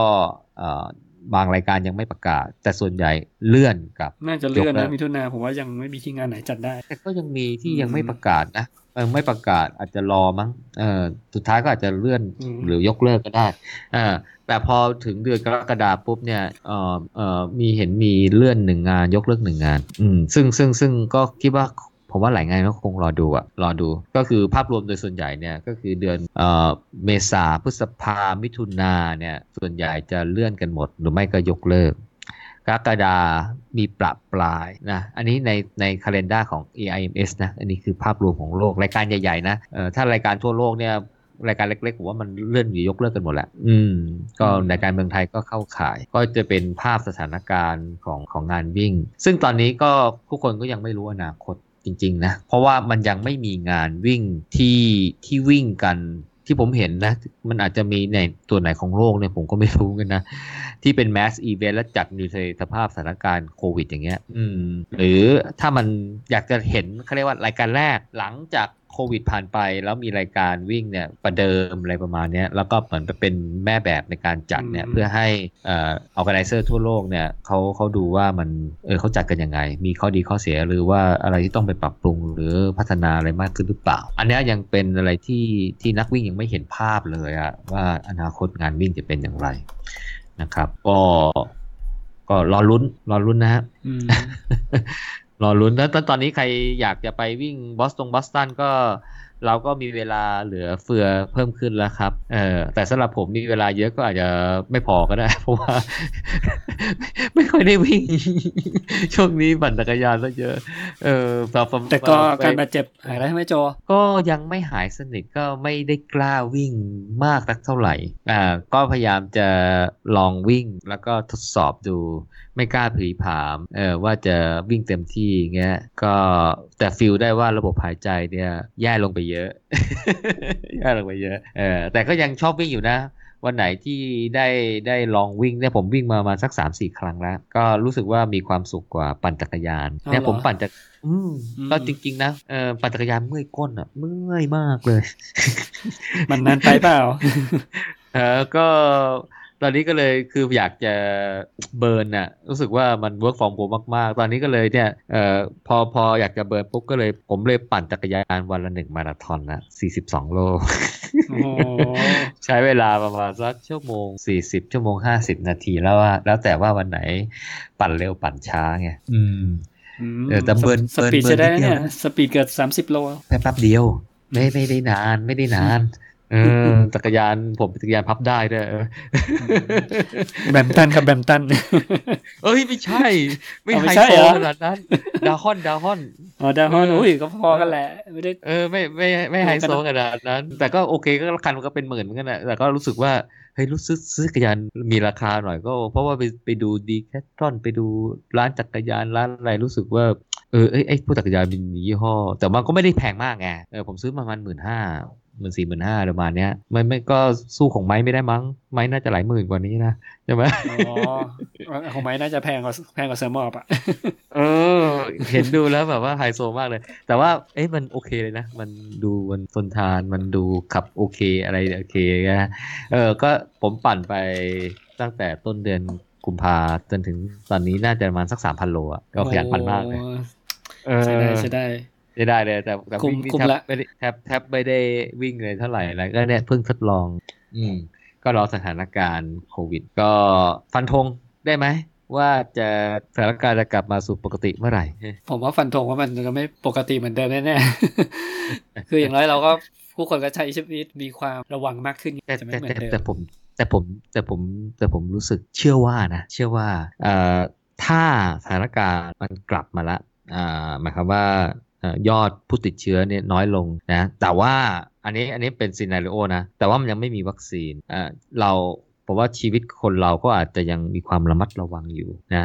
ธุรกิจอาจจะกลับมาเปิดใหม่เหมือนกันทุกทุกอย่างห้างเฮิงร้านค้า ร้านอาหารอะไรเงี้ยนะแต่ว่ามันมันคงมีมาตรการที่มารบกวนทำให้เราไม่สะดวกสบายเหมือนเดิม ซึ่งอันนั้นน่าจะเป็นที่ยอมรับ กันได้ของทุกคนนะเพื่อความปลอดภัย แต่ก็จะเรียกว่าปกติหรือเปล่าก็คงเรียกว่าเป็นปกติใหม่ แต่ว่าก็คือสิ่งที่ไม่ได้สะดวกสบายเหมือนเดิม ซึ่งลักษณะอย่างนี้เนี่ยน่าจะดำรงไปถึงประมาณกลางปีหน้าจนกระทั่งมันมีวัคซีนที่พิสูจน์ได้ว่าเออฉีดไปแล้วเนี่ยแล้วทุกคนมีภูมิป้องกันแล้วมันไม่ แล้วก็ไอไอไอโควิด ก็จะกลายเป็นโรคประจำฤดูไป เหมือนเราเป็นหวัด อะไรอย่างเงี้ยเราก็ไปหาหมอ แล้วเราก็กินยาฉีดยาแล้วแล้วแต่เราก็หายนะเออเหมือนอะแล้วเราก็แล้วไอ้ new normal เนี่ย ผมก็เชื่อว่ามันก็จะกลับมาเป็น normal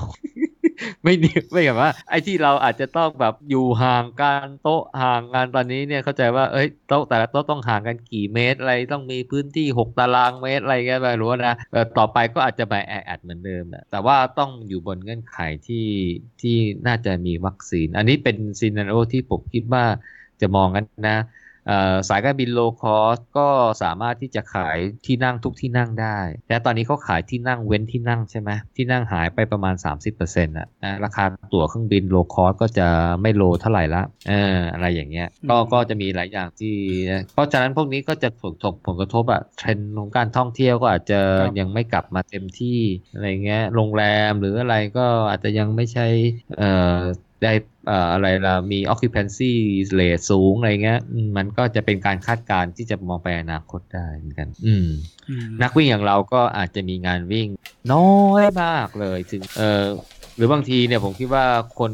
หลายคนที่อยากจะจัดงานวิ่งก็คงจะล้มเลิกกันไปเลยล่ะ ก็อาจจะเหลือเฉพาะเจ้าใหญ่ ๆ ที่คิดว่าน่าจะลงทุนในมาตรการอะไรได้เนี่ยอาจจะมาจัดชิมลางดู อาจจะมีการจำกัดจำนวน คนให้มันไม่มากอะไรอย่างเงี้ยครับเพื่อสอบอะไรสักอย่างหนึ่งแล้วก็สร้างความมั่นใจเอออันนี้เป็นผลกระทบ อืมไอเรื่องวัคซีนกับภูมิคุ้มกันเนี่ยผมพยายามดูข่าวนะว่า คนที่เขาติดเชื้อเป็นและรักษาหายอะมันมีภูมิจริง ๆ หรือเปล่าอะคือคือตอนนี้มันก็ไม่ยังไม่ยืนยันใช่ไหมว่า คนที่เป็นและหายมีภูมิคุ้มกันแน่ๆ หรือว่าถ้ามีเนี่ยมีอีกนานเท่าไหร่ คืออันเนี้ยมีตลอดไป อันนี้มันเป็นกระแสข่าวที่ออกมาหลายหลายข่าวไงนะมีข่าวหนึ่งก็บอกว่า เอ้ยคนเป็นติดโควิดแล้ว แล้วกลับมาเป็นอีกอะไรอย่างเงี้ยใช่ไหมก็เลยทำให้คาดการว่า เอ๊ะถ้ามันมีวัคซีนแล้ว เอ๊ะจะป้องกันได้จริงหรือเปล่า อันนี้เนี่ยมันก็ต้องใช้หลักวิทยาศาสตร์ผมคิดว่าถึงตอนนี้เนี่ยหลายอย่างเนี่ยมันยังหาข้อสรุปแบบว่าชัดเจนไม่ได้ แม้กระทั่งไอ้เรื่องที่แบบ การติดโดยการที่บอกมันเป็น airborne น่ะคือลมหายใจหรือว่าติดจากทาง droplet น่ะ droplet น่ะเออก็คนที่พูดเป็นหมอเนี่ยก็มีหลายหมอ ผมก็ดูนะว่าเอ๊ะทำไมมันมัน มันมีความขัดแย้งกันนะใช่ไหมเออบางคนก็บอกว่าวิ่งไปเถอะไม่เป็นไรหรอก แต่ว่าคุณก็ keep เอ่อ physical distance ไปใส่บัฟใส่อะไรไป ไม่มีไม่มีไม่ไม่ไม่ไม่ได้มีความเสี่ยงอะไรมากอะไรหรอกก็ไปวิ่งไปเถอะคุณก็เลี่ยงเลี่ยงคนอะไรเงี้ยเอ่อแต่หมออีกคนนึงบอกว่าเฮ้ยคุณอย่าวิ่งเลยอันตราย ซึ่งผมรู้สึกว่ามันมันมันอาจจะอยู่บนบนคนละแนวคิดไงแนวคิดหนึ่งก็อาจจะบอกว่าเฮ้ย เอ้แบบเนี้ยมันก็เขาเรียกว่าเอ่อมีความเสี่ยงที่อยู่ในระดับที่รับได้อะมันไม่ใช่ว่าโอ้โหคุณมีความเสี่ยงมาก แต่ถามว่าโอกาสที่จะได้รับเชื้อมันน้อยมากเลยจนกระทั่งคุณเทคได้แล้วคุณก็ไปวิ่งเถอะประโยชน์ที่ได้จากการวิ่งเนี่ยมันดีกว่าคุณอยู่เฉยแต่ในไหนคนหนึ่งเนี่ยอาจจะอยู่บนแนวคิดที่ว่าถ้าไปพูดให้คนออกมาวิ่งเลยเดี๋ยวแม่งเอาเอาออกมาวิ่งกันทั่วบ้านทั่วเมืองก็บอกไม่ให้วิ่งกันซะเลยหมดเรื่องหมดราวอะไรสมมตินะเออ ก็เลยเพื่อเพื่อเพื่อปลาไม่ให้เกิดกิจกรรมอะไรพวกนี้ก็จะได้ไม่มีคนติด คือผมก็ไม่แน่ใจว่ามันอยู่บนราคาคิดแบบไหนที่ต่างกันหรือเปล่า หรือว่าบนอยู่บนหลักวิทยาศาสตร์หรือเปล่า เพราะว่าคนพูดก็เป็นหมอเป็นกันเออแต่ว่าต่างกันโดยสิ้นเชิงอะไรอย่างเงี้ย ซึ่งมอพออย่างนี้ปุ๊บเนี่ยแม้กระทั่งเรื่องง่ายๆแบบนี้ยยังพูดต่างกันเนี่ยเรื่องที่ยังหาข้อสรุปไม่ได้ อย่างเช่นเรื่องของคุณสมบัติของวัคซีนมันจะเป็นยังไงมันจะใช้ได้ไหมมันนู่นนี่นั่นนะก็เรียกว่ามันเร็วไปที่จะไปหาข้อสรุปหรือว่าเร็วไปที่เราจะไปวิตกกังวลนะ อืมสำหรับผมเนี่ยไม่ไม่ก็คือไม่ได้ไปคิดอะไรรอดูพัฒนาการของมันอะมันจะเป็นยังไงเท่านั้นเองแต่คิดว่ามันก็ถึงจุดที่ว่าทำให้ทุกคนสบายใจเพราะว่าสถานการณ์ตอน 2 เดือนอะไรเดือน 2 เดือนที่ผ่านมา ผมคิดว่าที่มันบานปลายจนทำให้เออเศรษฐกิจมันแบบโอ้โหระเนระนาดพังกันแบบระเนระนาดเนี่ยมันเป็นเรื่องของความมั่นใจ เยอะมากเลยนะ เอาเข้าจริงเนี่ยคนที่ติด เชื้อไข้หวัดโควิดเนี่ยอัตราการตายเนี่ยมันไม่ได้เยอะเออแต่ว่าคนส่วนใหญ่เนี่ยอาการน้อยนะก็รักษาตัวเหมันเป็นโรคทั่วไปนะแต่สิ่งที่น่ากลัวมันคือการแพร่ระบาด แต่ว่าถ้าคนที่เขาเป็นหนักเนี่ยมันก็น่ากลัวมากใช่ไหมทำลงทำลายปอด แล้วก็เสียชีวิตในเวลาไม่กี่วันอย่างเงี้ยอันนี้น่าเป็นห่วงตรงนั้นใช่ป่ะซึ่งซึ่งก็ไม่ได้บอกว่าโรคอื่นมันไม่มีลักษณะอย่างนี้นะโรคอื่นก็อาจจะมีลักษณะอย่างนี้ก็ได้ ใช่ไหมแต่เราไม่ได้กังวลมันขนาดนั้น แต่อันนี้มันเป็นโรคอุบัติใหม่ แล้วมันแพร่เชื้อง่ายเนี่ยมันเลยทำให้ความวิตกกังวลของคนเนี่ยมันมีเยอะมากเลยใช่ปะมันเลยทำให้โอ้โหเศรษฐกิจมันมันเนรนาจริงๆเนาะก็การที่เราไม่รู้มันก็ต้องกังวลครับ แต่ผมคิดผมคิดว่าเออ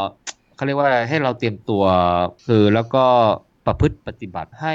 ไม่มีความเสี่ยง ลดความเสี่ยงจนกระทั่งเรามั่นใจว่าเออเราทำอย่างเงี้ยเราไม่แม่นเพราะนั้นเราจะออกไปซื้ออาหารทานเราจะออกไปสมมุติว่าเริ่มไป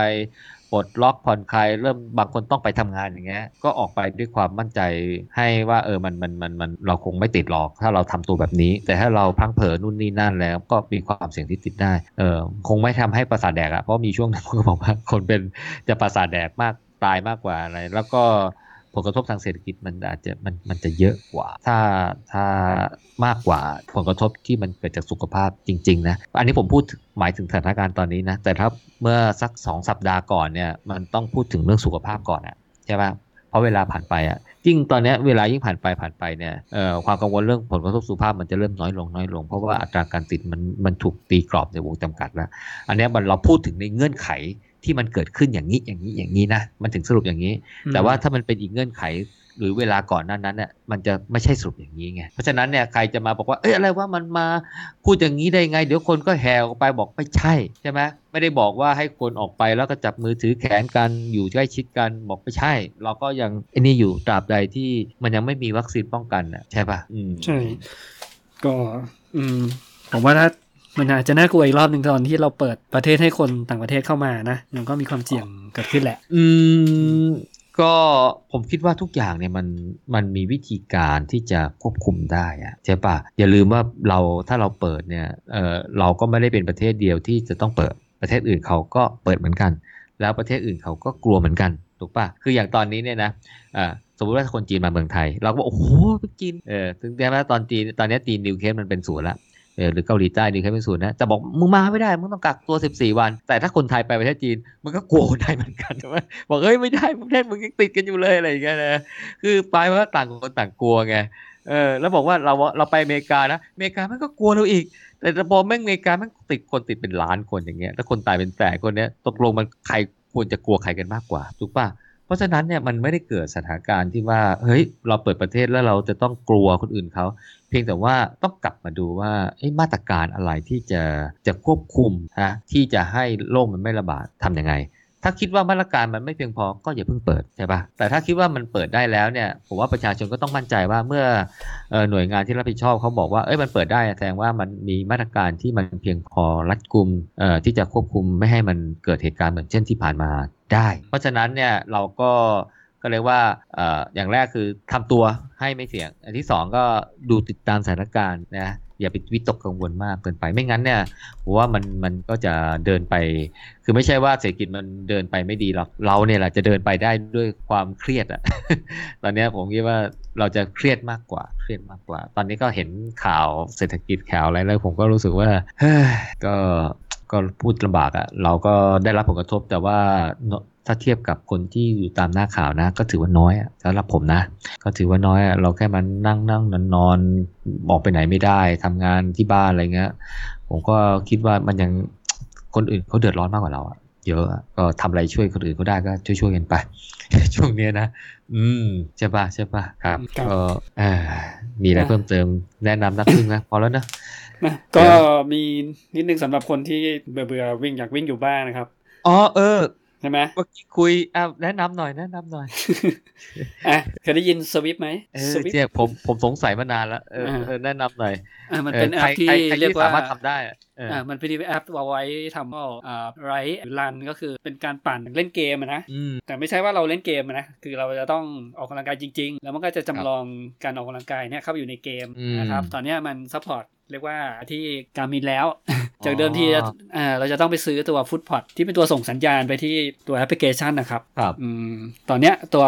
นาฬิกา Garmin รุ่น Fenix 6นะครับ มันสามารถลิงก์กับแอป Zwift ได้เลย โดยที่ไม่ต้องใช้อุปกรณ์อย่างอื่นเพิ่มอืมนะครับ อะก็คือเขาจะอัปเดตเรียกว่าตัวเฟิร์มแวร์นะครับ ของ Fenix เวอร์ชันใหม่ พออัปเดตซอฟต์แวร์ปุ๊บนะครับ เราก็เข้าไปเพิ่มประเภทกิจกรรมกับไป activate มันนะนะ มันจะมีเพิ่มขึ้นมาเรียกว่า virtual run อืมอ่าเข้าไปเพิ่มนาฬิกานะครับ นั้นก็เข้าไปลงแอปพลิเคชันชื่อ Zwift Zwift Run อืมอ่าพอลงปุ๊บมีทั้ง iOS หรือ Android แล้วมันก็จะจับคู่เจอกันครับ นะครับ แล้วมันก็จะเอาผลของการวิ่งเนี่ยก็คือเพสระยะทางส่งไปให้แอปอ๋อนะครับอืมก็คือครับสำหรับคนที่เบื่อๆสมมติเดินเล่นในบ้านรอบบ้านหน้าหมู่บ้าน แต่ต้องถือโทรศัพท์ไปด้วยนะ แล้วเขาก็จะมีเส้นทางให้เราเลือกวิ่งช่วลันเราก็จะวิ่งไปในเส้นทางที่เป็น virtual เนี่ยด้วยความเร็วความเร็วจริงที่เรากำลังวิ่งอยู่จากนาฬิกามาส่งไปให้ครับ แต่แต่ถ้าใครที่มี เครื่องเครื่องวิ่งเทรดมิลอยู่ที่บ้าน ก็สามารถเอาวางไว้ที่หน้าเครื่องใช่ไหมเป็น iPad แล้วก็วิ่งวิ่งวิ่งแล้วก็มันก็จะจำลองให้เหมือนเราวิ่งอยู่จริง เปลี่ยนเปลี่ยนรูทไปเรื่อยๆอะไรเงี้ยได้ดูวิวอะไรเงี้ยอืมอืมก็คือครับว่ามันจะเอาข้อมูลจากนาฬิกาส่งไปที่แอปใช่และแอปก็จะไปใส่ข้อมูลว่าตัวเราที่อยู่ในแอปเนี่ย วิ่งด้วยเพสเท่าไหร่อะไรอย่างนี้ใช่ไหมครับเป็นเพชรจริงอะเราวิ่งเร็วในเกมมันก็จะวิ่งเร็วตามเราอ่าเราหยุดวิ่งอืมตัวเราในเกมก็จะหยุดวิ่งเอ๊ะผมเห็นว่าเหมือนเหมือนกับไปวิ่งกับ คนอื่นก็ได้ด้วยใช่ไหมอ่าถ้าเป็นวิ่งคนอื่นก็มามามาแล้วทำอีเวนต์แล้วก็นัดมาเจอกัน แล้วก็สร้างอ๋ออ่าสร้าง virtual run อืมนะเหมือนอวตารเลยเคยดูตาอ๋อ เพราะฉะนั้นเนี่ยสิ่งที่ต้องมีคือฟีนิกหกอ๋อตอนนี้ต้องลงหกด้วยนะ รู้สึกว่าตอนนี้ลงหอักปเดตจะมีเก้าสิบเอาเก้าสี่ห้าได้อ๋อคือคือเป็นที่เฟิร์มแวร์ที่เป็นที่เฟิร์ที่มแวร์เอ่อคือถ้าเฟิร์มเฟิร์มแวร์เขา การบินเขารีลิสเฟิร์มแวร์ออกมาใหม่ ที่มันทำให้ sync กับแอป ในโทรศัพท์มือถือได้ เข้ากับไอแอปไอไอ virtual run ตัวนี้ก็เล่นได้ ตอนนี้ก็คือมี 945 เอ๊ะเอมีอโทษทีมีสองสี่ห้าอันนี้ผมอ๋อข245 เอาข้อมูลมาจาก Banana Run นะ ที่เขามีการทดสอบกับ Zwift แล้วอ๋อ แล้วแล้ว Zwift โปรแกรมแอปเนี่ยมันต้องเสียตังค์ซื้อปะแอปไม่ต้องเสีย Zwift อ๋อแอปสะกดสะกดด้วย Z นะตัว Z หรือตัว Z อ๋อ C เออ Z ตัว Z ตัว Z เนี่ยเออ Z W W I F T อ๋อครับก็คือไปดาวน์โหลดมาฟรีอ่าตัวเราแต่ฟรี แต่ว่าก็มีนาฬิกาใช่ที่มันใช่ sync กับแอปนี้ผมว่าในได้แอปมันอาจจะมี in app purchase อะไรเงี้ยถ้าเกิดว่าจะไปใช้ feature อะไร เอ๊ะแล้วเราอ๋อแต่ว่าถ้าถ้าเราวิ่งบน treadmill เนี่ยอ๋อในในนาฬิกามันน่าจะวัด pace sync กับ treadmill ได้อะใช่ใช่เออมันจริงมันส่งอย่างอ่านาฬิดูกาจากเข้าเข้าแอป ไม่ได้ส่งจากเครื่อง treadอ๋อ ก็คือว่าการแกว่งแขนนั่นคือมันมีมันมีโหมด indoor running ใช่โหมด in door มันก็มันก็มี pace ใช่ป่ะ มีระยะทางขึ้นอ๋อมันก็ส่งให้แอปได้ โอเคเอ๊ะแต่ถ้าปั่นเกิดว่าจัรยานคนปั่นก็ได้ แต่ปั่นจักรยานเนี้ยมันก็จะต้องมีอุปกรณ์เพิ่ม เอออมมีอุปกรณ์ที่ที่ไปวัดความเร็วของจักรยานถ้ามันใช่ปั่นพวกอยู่ปั่นจักรยานใช่ไหมการที่จะปั่นได้คือเราต้องปั่นจริงใช่ไหม แต่ถ้าเราอืมปั่นจริงอยู่กับที่อะโจทำไงอะไม่โจได้ต้องเอาอะขาตั้งมาตั้งใช่ไหมเออออมันจะต้องมีเรียกว่าอ่าเทรนเนอร์อะอือืมมเดี๋ยวนี้มันมีเทรนเนอร์ค่อนข้างเก่งเลยนะ คือเทรนเนอร์อ่าเทรนเนอร์คืออุปกรณ์เพื่อเอาแท่นเป็นแท่นนะครับ เอาจักรยานไปวาง แล้วตัวเทรนเนอร์เนี่ยมันจะปักมาบีบล้อบีบบีบล้อหลังเราอะ่ะ เราจะปั่นใช่ปะไอ้เฟืองมันไปหมุนล้อหลังเอาล้อหลังหมุนเร็วช้าคือเราปั่นจริง แต่ตัวเทรนเนอร์เนี่ยมันมันจะจำลอง ขึ้นเขาให้ด้วยอ๋อเออพอขึ้นเขาเนี่ยตัวเทรนเนอร์มันก็จะบีบไปบีบให้เราบีบให้มันให้ล้อฝืด ให้มันฝืดๆก็คือตัวแอป Zwift เวลาขึ้นเขามันก็จะไปทางขึ้นเขาจริงๆไงแล้วก็ปั่นปั่นแล้วมันก็ตัวแอปมันก็ส่งตัว trainer trainer มันก็จะบีบล้อโจก็ต้องปั่นแบบออกแรงเยอะอะๆอืมแพงไหมเทรนเนอร์เนี่ยรู้สึกโอ้หมือนึงขึ้นเหรอโอ้โหนี่ก็ใช่พอๆจักรยานผมเลยไม่เอาดีกว่าเว้ยใช่ถ้าทางจะไม่เคยคุ้มนะเพใช่ราะว่าใช่ไม่ใช่สายปั่นเท่าไหร่อะเออใช่อืมหรือว่าถ้าไม่อยากคนที่อยากวิ่งแล้วไม่ต้องซื้อเครื่อง treadmill ก็ได้นะก็ก็ ถือโทรศัพท์แล้วก็วิ่งไป วิ่งไปก็เออหรือเดินจงรอบด้วยอะไรเงี้ยใช่ก็เนี่ยเดินตามก็ดูวิวในโทรศัพท์นะแต่จะเร็วนะเดี๋ยวเดี๋ยวไปชนคนอื่นอ๋อวิ่งวิ่งในบ้านอะไรเงี้ยรอบบ้านหรือว่าถนนถนนหน้าหน้าหมู่บ้าน หน้าหมู่บ้านอะไรเงี้ยอ๋อก็หลักการก็คือว่า sync นาฬิกากับแอป แต่ถ้าเป็นจักรยานต้องมีเทรนเนอร์ด้วยเออมาชัวรvirtual run เวลาเรา sync ไปที่แอป ถ้าเคยดู Strava คนที่เล่น Zwift ใช่ป่ะ มันจะเป็น route แปลกอ๋อๆเธอเคยเห็นไหมมันจะเป็น route แปลกๆอยู่ดี แบบ route เป็นขึ้นเขาแต่ทาง route เนี้ย ตรงแนวเลยอืมทางทางเขาจะแปลกๆ อ๋อ มันเป็นเขาเขาเขียนว่า virtual run อืม virtual virtual run อะไรอย่างก็เงี้ยนะเป็นทางออกสำหรับ ใช่สำหรับคนที่ในการ support นะ ก็ไปโหลดแอปมาลองเล่นได้แค่เบื่ออืมอืมมันมีแอปอีกอันหนึ่งเป็นคล้ายๆเป็น virtual แต่ว่ามันเป็นเขาเรียกว่าเป็นการเล่นเกมเพื่อฝึกทักษะ โคมคอร์ดอะที่ผมเคยเอยผมเล่นแล้วผมอ๋อโพสต์ไว้โอเคโอเคเห็นไหมหมูหมูเล่นยังหมูเล่นยังยังยังไม่ได้เล่นคือมันเป็นเหมือนกับเป็นแอปที่ช่วยในการเอ่อฝึกเอ่อสมรรถภาพทางกายในการเล่นบาสมั้งเห็นมันเหมือนก็เป็นเล่นบาส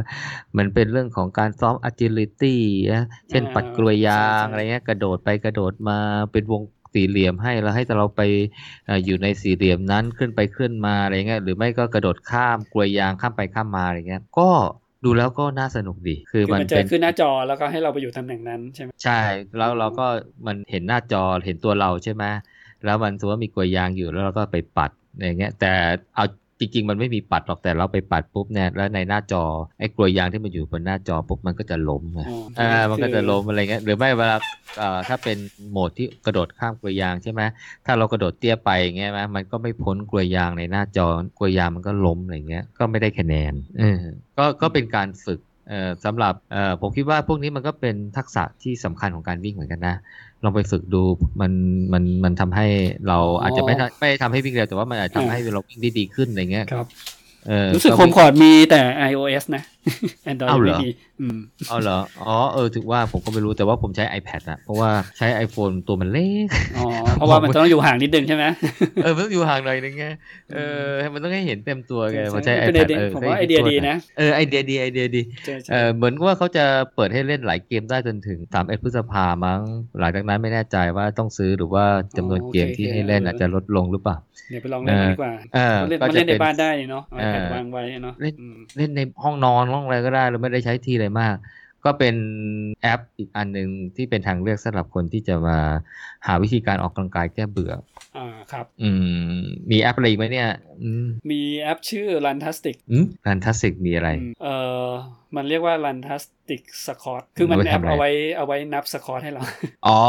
แค่นั้น มันก็คือเหมือนเล่นเกมอะครับ มันก็จะให้อ่า beginner ก็สมมติว่าเลือกเลเวลก่อนอะบอกให้ทำกี่เซตแล้วเซตกี่ที แต่เราต้องที่ผมเล่นคือจะต้องเอาโทรศัพท์ พกไปด้วยนะ ก็คือออืมตอนนั้นก็คือจะเอามือถือไว้ก็ได้ หรือจะเอาเหน็บกางเกงไว้อะคือเวลาเราขึ้นลงอะมันก็จะนับให้อ๋อคือมันมันมีเซ็นเซอร์โทรศัพท์ใช่ป่ะว่าเราโทรศัพท์มันลงแล้วก็ขึ้นเนี่ยมันก็นับให้อะหนึ่งสองสามเราไม่ต้องนับเองอ่าแล้วมันก็จะบอกว่าอ่าให้ทำกี่ครั้งแล้วพักพักนานเท่าไหร่ มันก็จะมีเกม challenge ไปเรื่อยๆอะยากขึ้นเรื่อยๆอืมเรียกว่าเรียกว่า Runtastic Squad อะอืมโอเค น่าจะครับทำให้เหนื่อยไว้พอเหสนื่อยมเหคนื่วอรยเออเหนื่อย เอาไว้ฝึกสปอร์ตสควอตเลยอะครับผมครับโอ้วันนี้ก็พูดหลายเรื่องเลยนะเอออะชั่วโมงกว่าเลยก็ถือว่าพักไปหนึ่งเดือนครับ เดี๋ยวคราวครับหน้านี้ผมเนี่ยช่วงที่ผ่านมาผมก็แปลไว้เพียบเลยนะ พูดเดือนหนึ่งยังไม่หมดเลยเนี่ย เดี๋ยวคราวหน้าก็เข้าคิวไว้แล้วกันนะอืมก็วิชาการซึ่งหลังๆ ก็เห็นก็ไม่ค่อยมีคนฟังเท่าไหร่นะ เพราะว่าอาจจะกังวลเรื่องโควิดกันเยอะตอนนี้ก็เริ่มวิ่งวิ่งๆกันได้แล้วก็เออชวนๆมาฟังกันนะ อืมครับจะได้ไม่เหงาครับผม วันนี้ก็คงประมาณนี้อะประมาณนี้นะครับ City Tail Talk Podcast EP 107 ผมครับหผมมูทิวุฒิกับพี่โจขอลาไปก่อนนะครับ ครับผมครับครับ สวัสดีครับสวัสดีครับโอ้ชั่วโมงครึ่งเลยโจ โอ้โอเค